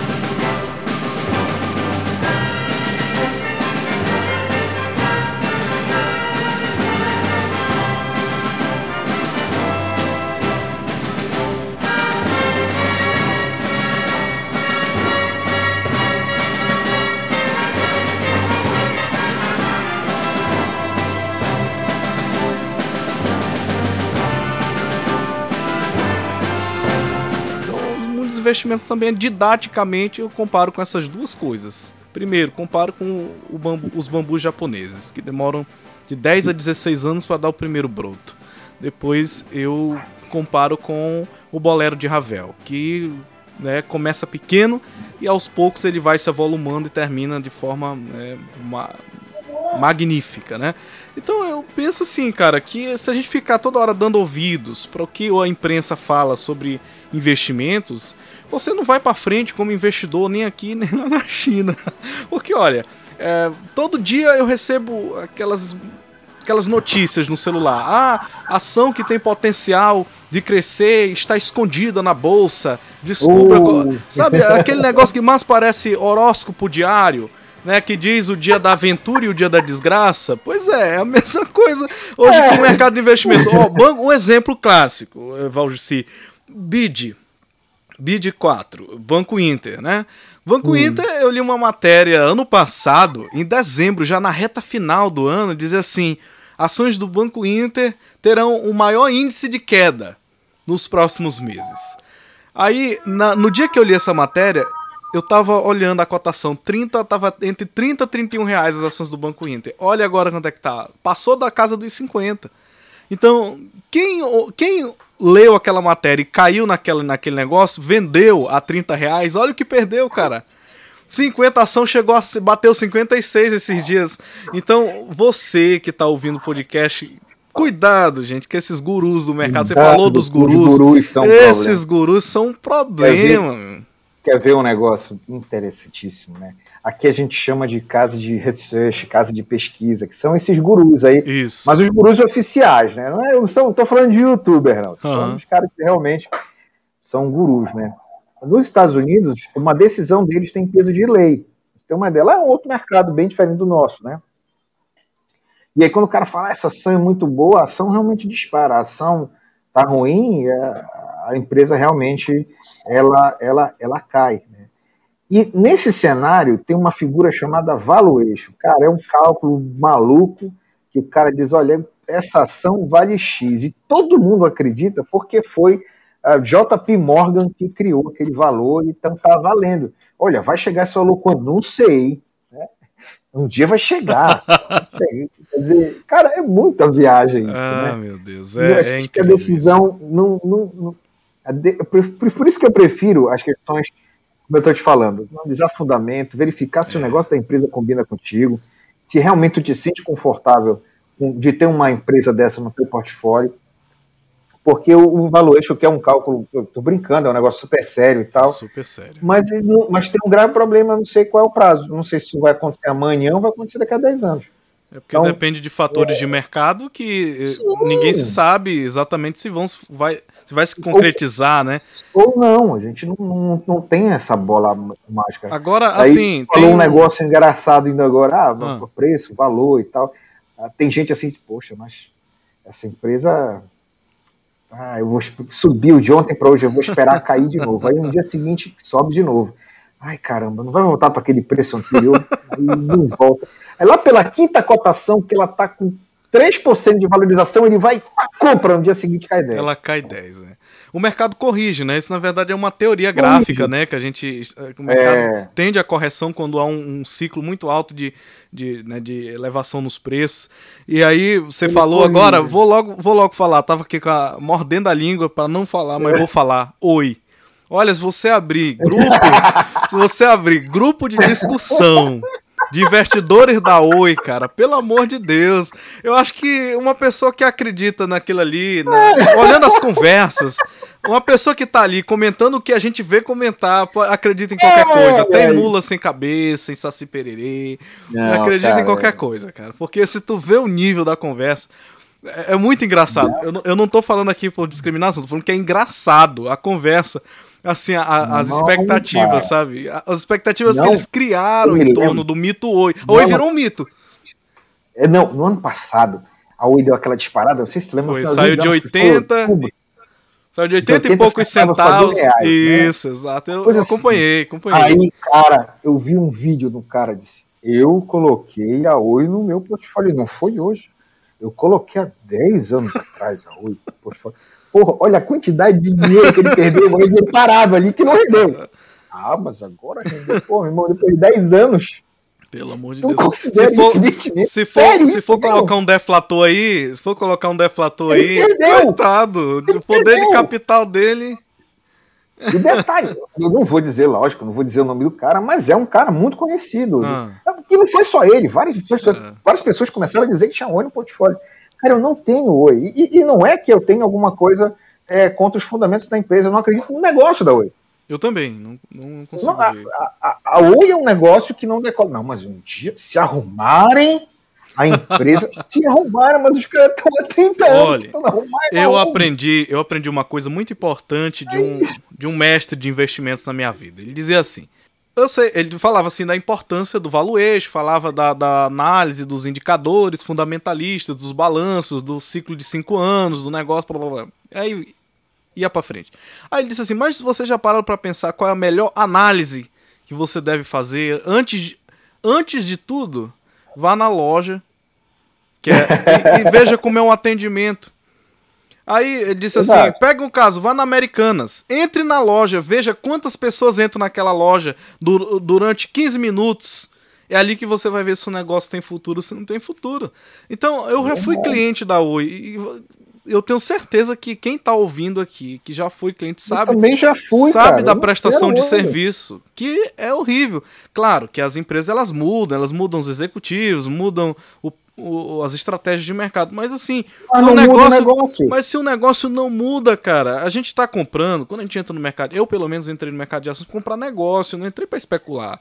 Entendeu? Se eu tô comprando um negócio, eu não consigo acreditar no negócio, como você falou, não tem sentido tá no, no portfólio, né? Aquilo se é você não partida. acredita. É, mas agora eu te falo, é uma piada pronta se você ler as discussões. nos- Eu, te, eu participo. do- Não, cara. eu participo eu dos não- grupos eu da não Oi. consigo embarcar nessa.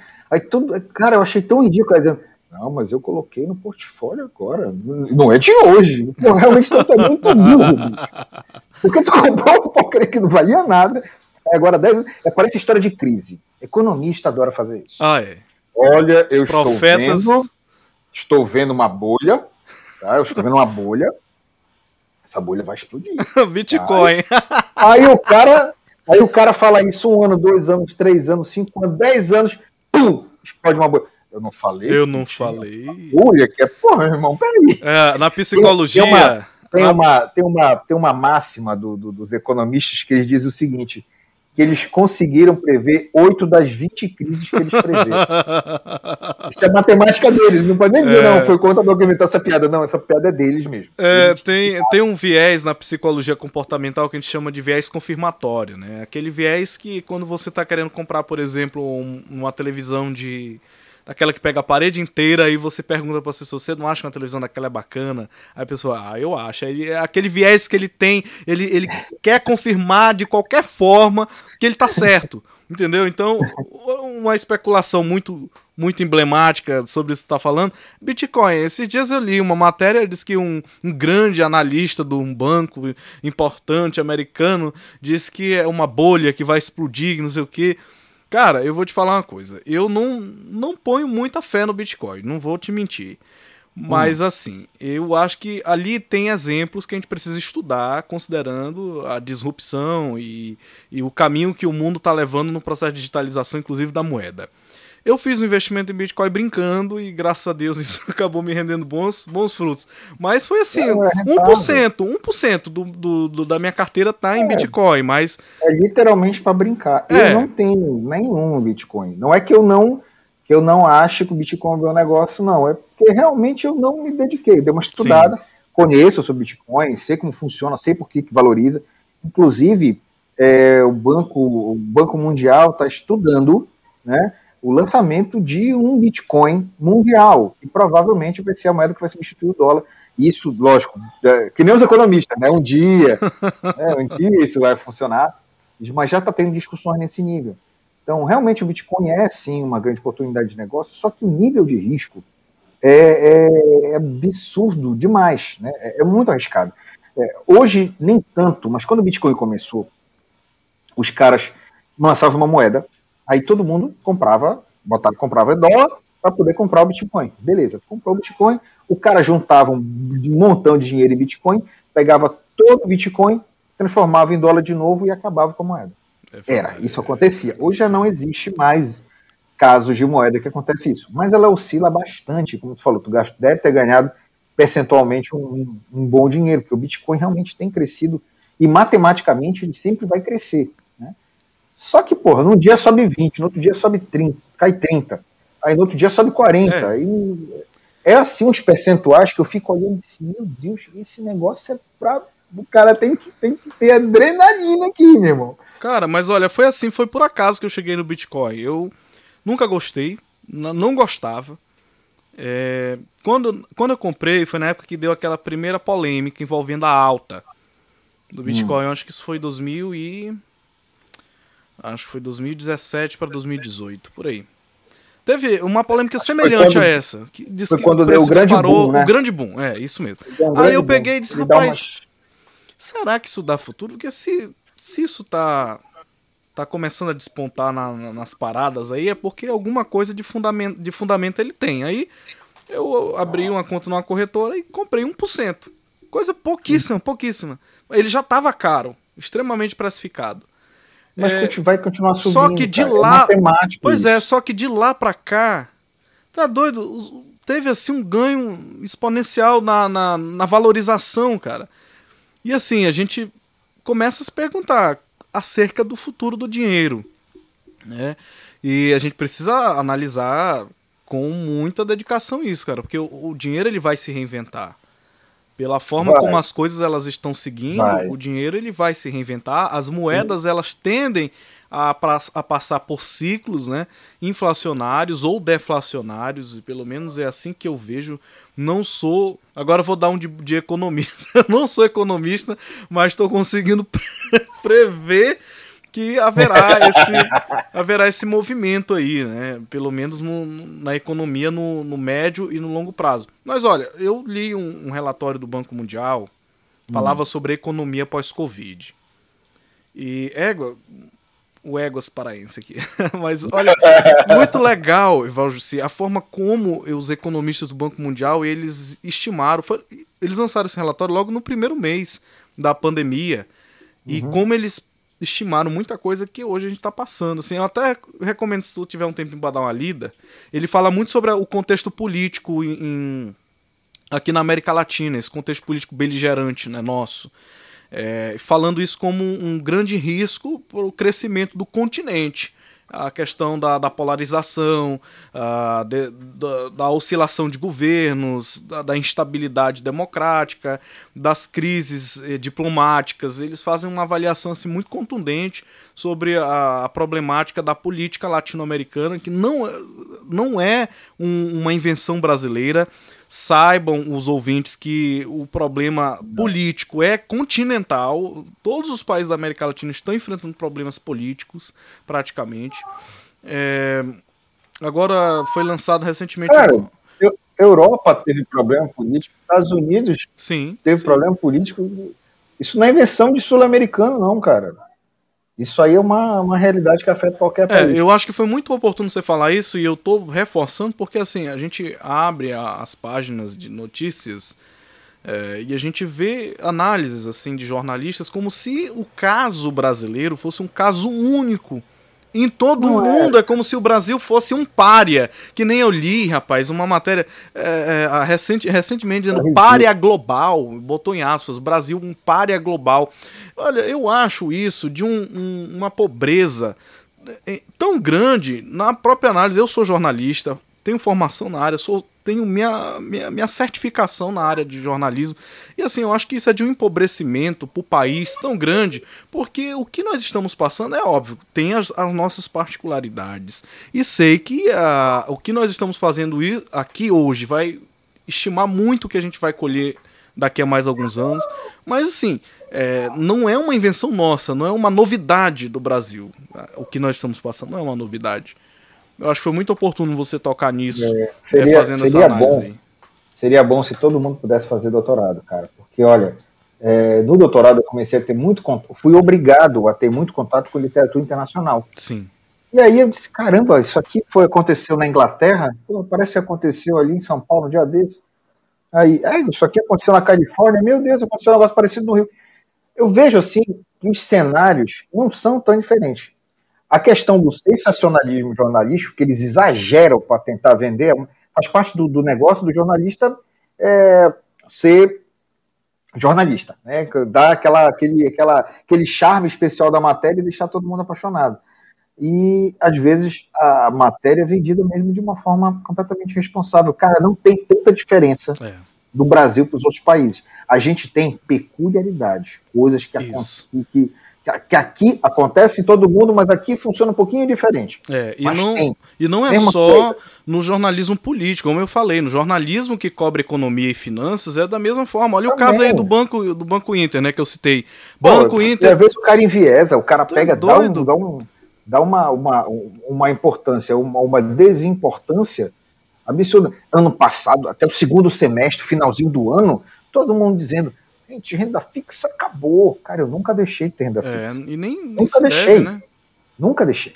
Não, a renda fixa acabou. Quem vai querer renda fixa? Aí o que aconteceu? As economias estão se recuperando, gastaram horrores, a uhum. pandemia em todos os países do mundo. Aí como é que resolve? Vendendo título Vendendo público. Título. E não é só o Brasil que tem, faz isso. Tem que emitir dívida. Fazem. E os Estados Unidos, que estavam com uma, uma. Está reclamando ali da Selic de 2%, a Selic lá era 0,25%. Uhum. E o nosso juros hoje, que hoje estamos dizendo está em torno de 2%, o curto, os juros para daqui a um mês. Mas a longo prazo, o juros brasileiro está na casa dos 7%. Tem títulos da dívida pública que está ali com 7, 8%. Nos Estados Unidos, que estava 0,25 juros curto, o longo está 1,50. Uhum. Porra, tá grande, está longe de 7. Irmão, mas é em dólar. É. Em dólar. Então, moral da história. A renda fixa que todo mundo que tinha disse que tinha morrido, tá, nunca, nunca morreu. É. Tá aí. Estamos falando em renda fixa de novo. Né? E aí então, eu, eu acrescento, ah. acrescento o seguinte para os nossos ouvintes. Não comece na renda variável se você não tem uma reserva de emergência formada. Verdade. É, isso é um detalhe muito importante para quem vai iniciar. Você só vai partir para a renda variável depois de você montar uma reserva de emergência em renda fixa, ou seja, de, com liquidez. É aquele dinheiro que quando você precisar ele vai estar na sua mão o mais rápido possível. Porque se você pular essa etapa, você corre um grande risco de liquidez na sua vida. Porque se um dia acontecer um acidente, acontecer alguma coisa que você precisa de dinheiro imediato, você não vai conseguir isso no mercado de ações. Porque se você quiser, você vai vender suas ações, mas você pode ter um, uma perda significativa do seu patrimônio. Né? Estragou o plano, né? Exato. O plano não é usufruir agora, usufruir é, lá na usufruir frente. lá na frente. Começar a usufruir agora. Investimento em ações é para longo prazo. É longo eu vou, vou te contar, eu estou até fazendo uma postagem nova que eu vi que alguns caras do Instagram estavam fazendo, como é que é a composição de portfólio dele. Eu vou te falar uma coisa que provavelmente tu vai ficar chocado. Hum. Eu tenho dinheiro na minha carteira. Hum. Dinheiro. Por quê? Pô, eu sei que durante a semana, todo dia, dos cinco dias da semana, em um determinado dia a ação cai. Sim. Por uma justificativa muito simples. Os caras compram, compram, compram, compram, a ação sobe. Aí ele realiza parte do lucro e a ação, como ele está realizando vendendo, a ação dá uma queda. Uhum. E aí, quando essa queda é significativa, eu pego aquele capital que está parado na corretora e vou e compro. Quando sobe, no mês seguinte eu vou e vendo de novo. Uhum. É só para dar uma acelerada no processo. É um swing né? trade que você faz, né? É uma espécie de swing é trade. Eu... Só que não é com opções, eu faço com ação mesmo. Uhum, entendi. Então eu tenho, além da renda fixa, tem uma parte que é dinheiro, mas não está rendendo nada. Pô, mas quando eu compro, eu faço render é, bastante. Você faz né? compensar o tempo que ele está lá. Faço compensar, né? Não é que nem um cara que deixou a Oi 10 anos parada lá no portfólio dele a 80 centavos e acha que fez um puto negócio agora, enfim. Né? Então, é. é. eu vou até fazer um post que eu vou dizer, olha, o meu portfólio é dividido dessa forma. Né? Então, tantos valores, tem uma parte em dinheiro. Né? Então, além da renda fixa que tu falou, além da reserva de emergência que tu tem que ter, é interessante tu deixar uma parte do dinheiro ali para aproveitar essas essas oportunidades. E sem dúvida, começar a investir sem ter uma reserva de emergência, cara, vai acontecer alguma coisa, aí tu vai ter que parar de investir, né, para te resolver aquele problema, né, pagar o que é que você teve que, que comprar ou adquirir para sanar aquele problema financeiro para voltar a investir de novo. Aí tu perdeu seis meses. Isso. Seis meses de investimento que tu podia ter rendido e tal. E a outra ideia interessante é você aproveitar dos dividendos que, e juros sobre capital próprio que vão caindo na conta e você ir reinvestindo, reinvestindo. Bom, é, a gente se encaminha então para o final do nosso podcast e assim, um conselho. Um conselho. Para o jovem. Vamos lá. Para quem está nos ouvindo. Primeiro, Porque, primeiro adianta, continuando aí o papo que o Vitor já começou, tá? É, primeiro ponto, você tem que ter uma reserva de emergência. Quanto é isso? De 3, 6 ou 12 meses a tua renda. Ah, vai demorar para remontar isso. Não tem problema. Vai montando. O importante é você ter um determinado capital bom. Isso aqui é caso aconteça alguma coisa, eu tenho esse capitalzinho para resolver um problema. Tá? Fez isso, segunda etapa, renda fixa. Renda fixa. Pega o dinheirinho, tesouro direto é ótimo, não, não, cai nessa de dizer que renda fixa acabou, que o tesouro direto é ruim, tá ruim o tesouro direto Selic, né, que rende pouco, mas tem outros tesouros diretos que rendem bem mais. PCA, né? Tesouro direto. PCA, tem o próprio é, é, pré, pré. É, o próprio pré já tem, tem taxa de 6, 7, 8% ao ano, pô, uma rentabilidade muito boa. Né? Beleza. Já começou a investir em renda fixa, já tem um capitalzinho lá. Próxima etapa, cara, fundos imobiliários. Compra fundo imobiliário porque tem uma vantagem. É fácil de tu analisar o fundo imobiliário, uhum. não tem muito mistério, e ele te paga todo mês o dividendo e tu pode reinvestir esse dividendo na tua carteira de ações. Bom, eu já tenho um fundo de emergência, eu já tenho um pouco de renda fixa, eu já tenho fundos imobiliários e agora? Agora eu vou investir em ações, ações nacionais, inicialmente, e uma parte internacional, uma pequena parte internacional, para te não sofrer com a variação do dólar. Né? Necessariamente nessa mesma ordem. Tá? Fundo de emergência, renda fixa, fundo imobiliário e ações. Se não quiser comprar fundo imobiliário, pode até pular essa etapa, mas eu acho bem interessante você ir, que o passo 3 seja fundo imobiliário. Né? Então, acho que a, a, o meu conselho era esse: comece seguindo esse degrauzinho que eu estou sugerindo para você aí, que você vai ver que daqui a 5, 10, 15 anos, que nem o bambu que o Vitor citou ainda há pouco, você vai ver que vai estar tá dando muitos frutos e você vai agradecer muito por ter tomado a decisão mais breve possível. E o mais interessante, é, pegando o gancho que você está falando, é que para investir você não precisa ter muito dinheiro. Por exemplo, nenhum de nós aqui somos milionários, mas o investimento é, é hábito. É mais do que você é, ser uma questão envolvendo dinheiro, é uma questão de hábito, né, Valjussi? Agora, outra questão. Para quem já está com, com a vida encaminhada, quem está na vida adulta, é, quem já está casado, tem seus filhos e ainda não tomou assim a iniciativa de empreender em alguma coisa, o que, que você diria para essa pessoa? Meu Deus, eu, eu fico. Eu não vejo problema em um cara ter um emprego e empreender. Eu acho que tu tens que ter uma segunda fonte de renda, né? Que pode ser empreender um negócio ou investir em ações que, que, que gerem frutos, mas tu, tu precisas ter uma segunda fonte de renda. E aí eu vou te dar uma sugestão muito boa é, você precisa tentar resolver problemas. Né?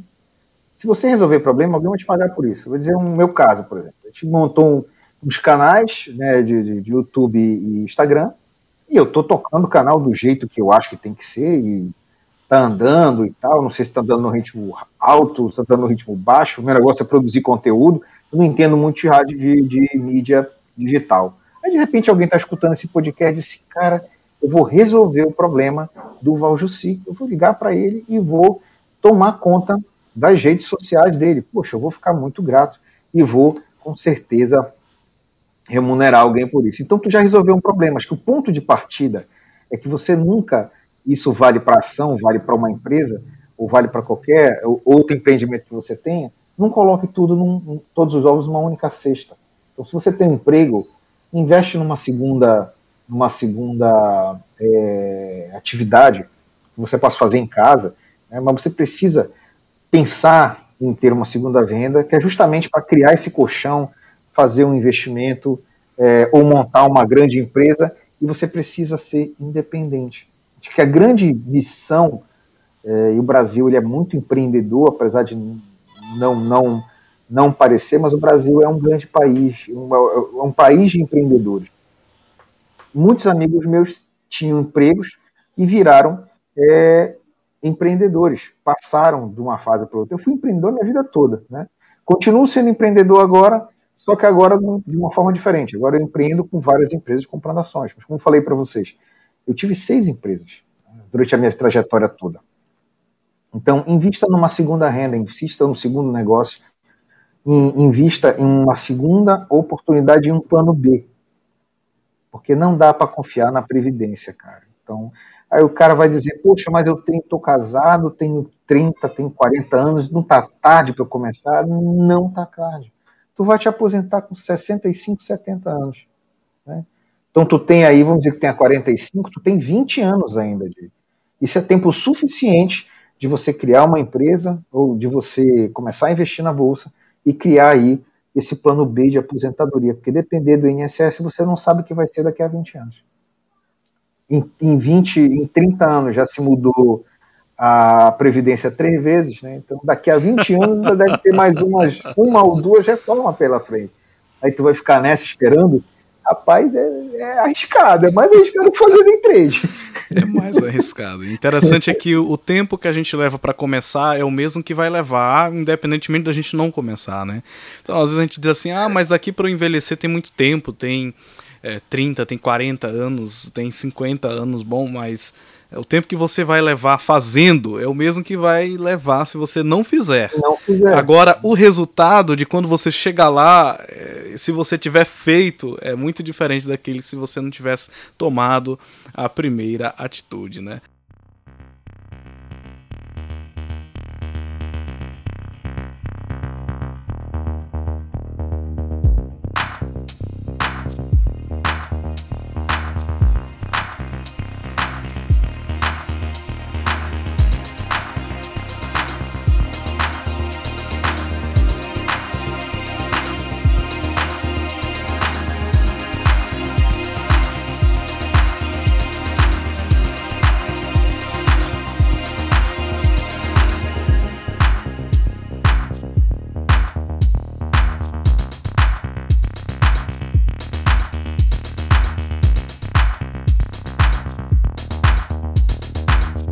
Bom, muito legal, muito show. É, cara, sensacional. Agora, só mais um detalhe: estamos na época aí do, do imposto de renda. Ah. E uma das coisas que poucas pessoas sabem é que quem. Tu completa, tu completa, completa aí. Quem investe. Quem investe é obrigado a declarar imposto Quem investe na bolsa de valores, mesmo que tenha comprado é. só uma ação, é obrigado a declarar. Obrigado a declarar. Né? Imposto né? de renda. Tem dois posts meus lá no, no Instagram que são sugestões, são orientações sobre imposto de renda, principalmente para quem é para quem é investidor. Esse período agora é importantíssimo. E aí tu falou que tem 2 milhões e pouco, na verdade já tem 3 milhões de CPFs na bolsa, né? E o crescimento foi absurdo. E tem muita gente que vai fazer pela primeira vez a declaração de imposto de investimento, não sabe por onde começar. Né? Então isso já é um problema. Então quem está aí pela primeira vez, comece logo baixando todas as, as tuas notas de corretagem das compras que você fez, que você vai precisar disso. Né? Procure um contador que, que entenda de ações, tá? Porque nem todo contador é obrigado a entender. Mas pergunte se ele realmente conhece dessa parte de bolsa de valores, ou que ele pode te indicar um amigo que possa te indicar que seja contador que entende dessa área de bolsa de valores para fazer essa declaração. Tá? Tem, tem alguns detalhes importantes que você fazendo errado vai ter alguns problemas bem grandes no futuro.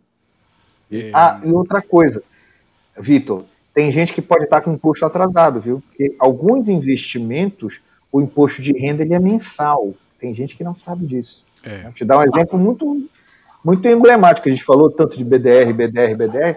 Se você vender o BDR com lucro em qualquer mês que teve aí, você tem que pagar imposto de renda. O DAF, no mês que aconteceu. Ah, mas eu vou pagar, não tem que ajustar agora, não, amigo. Tu vai é. pagar o do ano passado, Isso. já com muitos juros. Né? É. Tem então, mais o DARF. Quem investe em ATF também tem que pagar DARF, tem que ter todo esse cuidado aí também. Se vender com se lucro. Se vender sim. com lucro, tem, tem que pagar o DARF. Lucro, sim. Fundo imobiliário também, se vender com lucro também, tem que pagar no, no mês. Né? Enfim, quem faz day trade tem lucro, tem que pagar no mês tem várias situações, né? Então, é, dê uma tentada nisso, porque o Leão, ele tá voraz. Você tá. viu o que ele fez com o pessoal do auxílio emergencial, cara? Vi. Rapaz, é ele ficou, ficou caladinho, bem, é por isso que eu digo assim, veio... o governo, o governo é esperto, ficou caladinho aqui, meu amigo, só esperando a hora de dar o bote, é o Leão Heróis, mesmo, né? cara. Tem é 56 milhões de CPFs estão aguardando, né, declaração é. de 56 milhões de brasileiros, e desses, é. 3 milhões provavelmente vão ter que devolver o auxílio é, emergencial. É, é verdade. Rapaz, esse aí, cadê o dinheiro? O cara já incinerou o dinheiro, cara. uh, olha, o governo deu uma puxada de tapete muito bonita. Foi, cara. foi. Essa foi realmente inesperada. É igual, é igual, é igual aquela.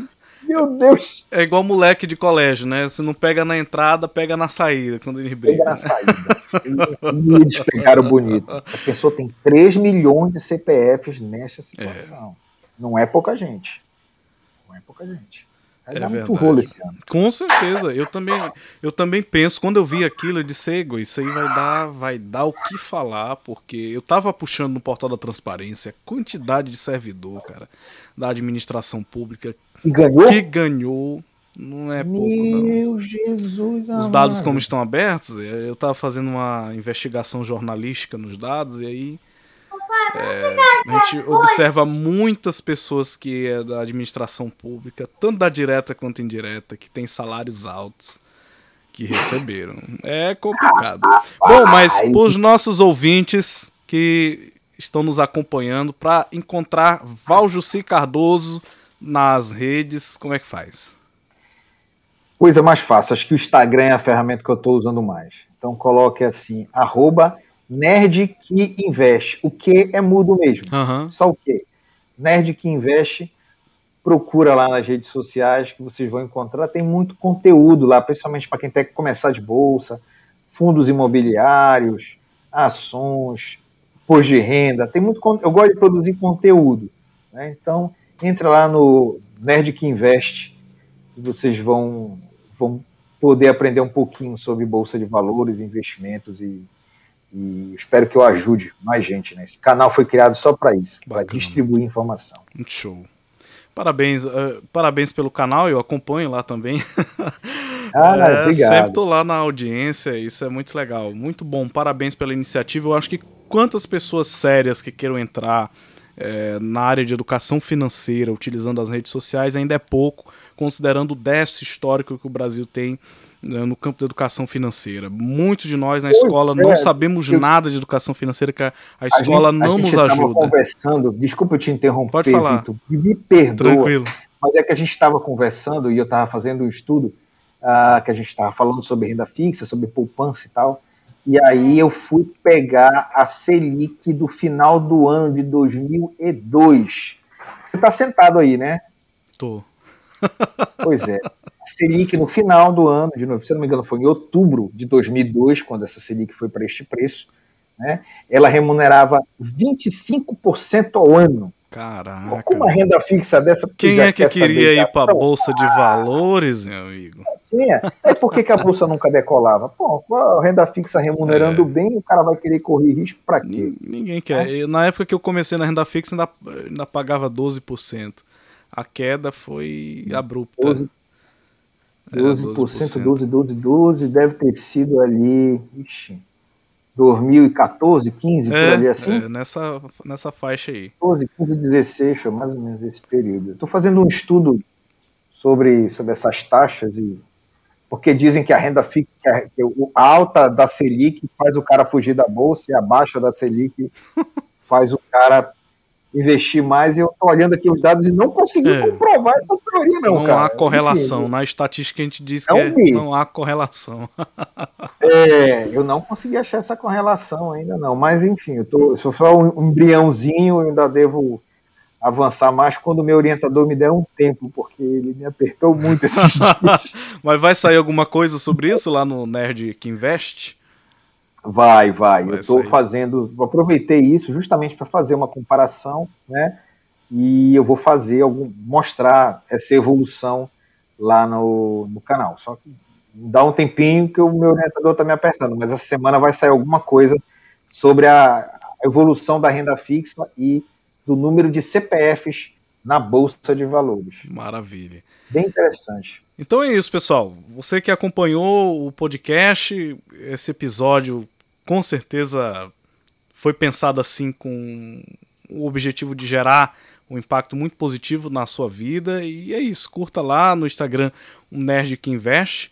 E o Instagram do podcast Papo Notável é, como o próprio nome já diz, Papo Notável. Acompanhe o Instagram do podcast. A gente no aniversário de um ano, lançamos o, o Instagram que nós não tínhamos. Então, depois que o podcast foi testado e fez um sucesso estrondoso mundo afora e aqui no Brasil, a gente decidiu colocar lá o, o Instagram para a gente se aproximar. É, que às vezes a gente precisa trocar uma ideia com outras pessoas. Você tem alguma dúvida também, pode mandar para a gente inbox lá, a gente tem o maior prazer de responder. O podcast Papo Notável ele é produzido e editado nos estúdios da Rádio Folha 390 e eu quero agradecer a equipe de produção e a você que está sempre com a gente aí no Spotify e mais oito plataformas onde o podcast é distribuído e agradecer de forma muito sincera ao meu querido Valjuci Cardoso que aceitou o desafio de estar aqui uh, como entrevistado deste episódio. É, não é fácil porque as pessoas hoje quase não têm tempo para bater papo, né, você? É, cara.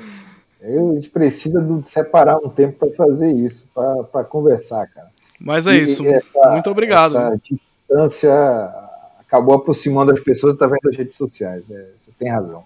É verdade. Muito obrigado mesmo, de coração. E é isso, pessoal. Acompanhe aí o nosso podcast é, sempre que puder e compartilhe com outras pessoas que precisam. O conteúdo, quando é bom, a gente tem que passar adiante, seja para dar aquele apoio para quem produz, seja para ajudar outras pessoas. Um forte abraço.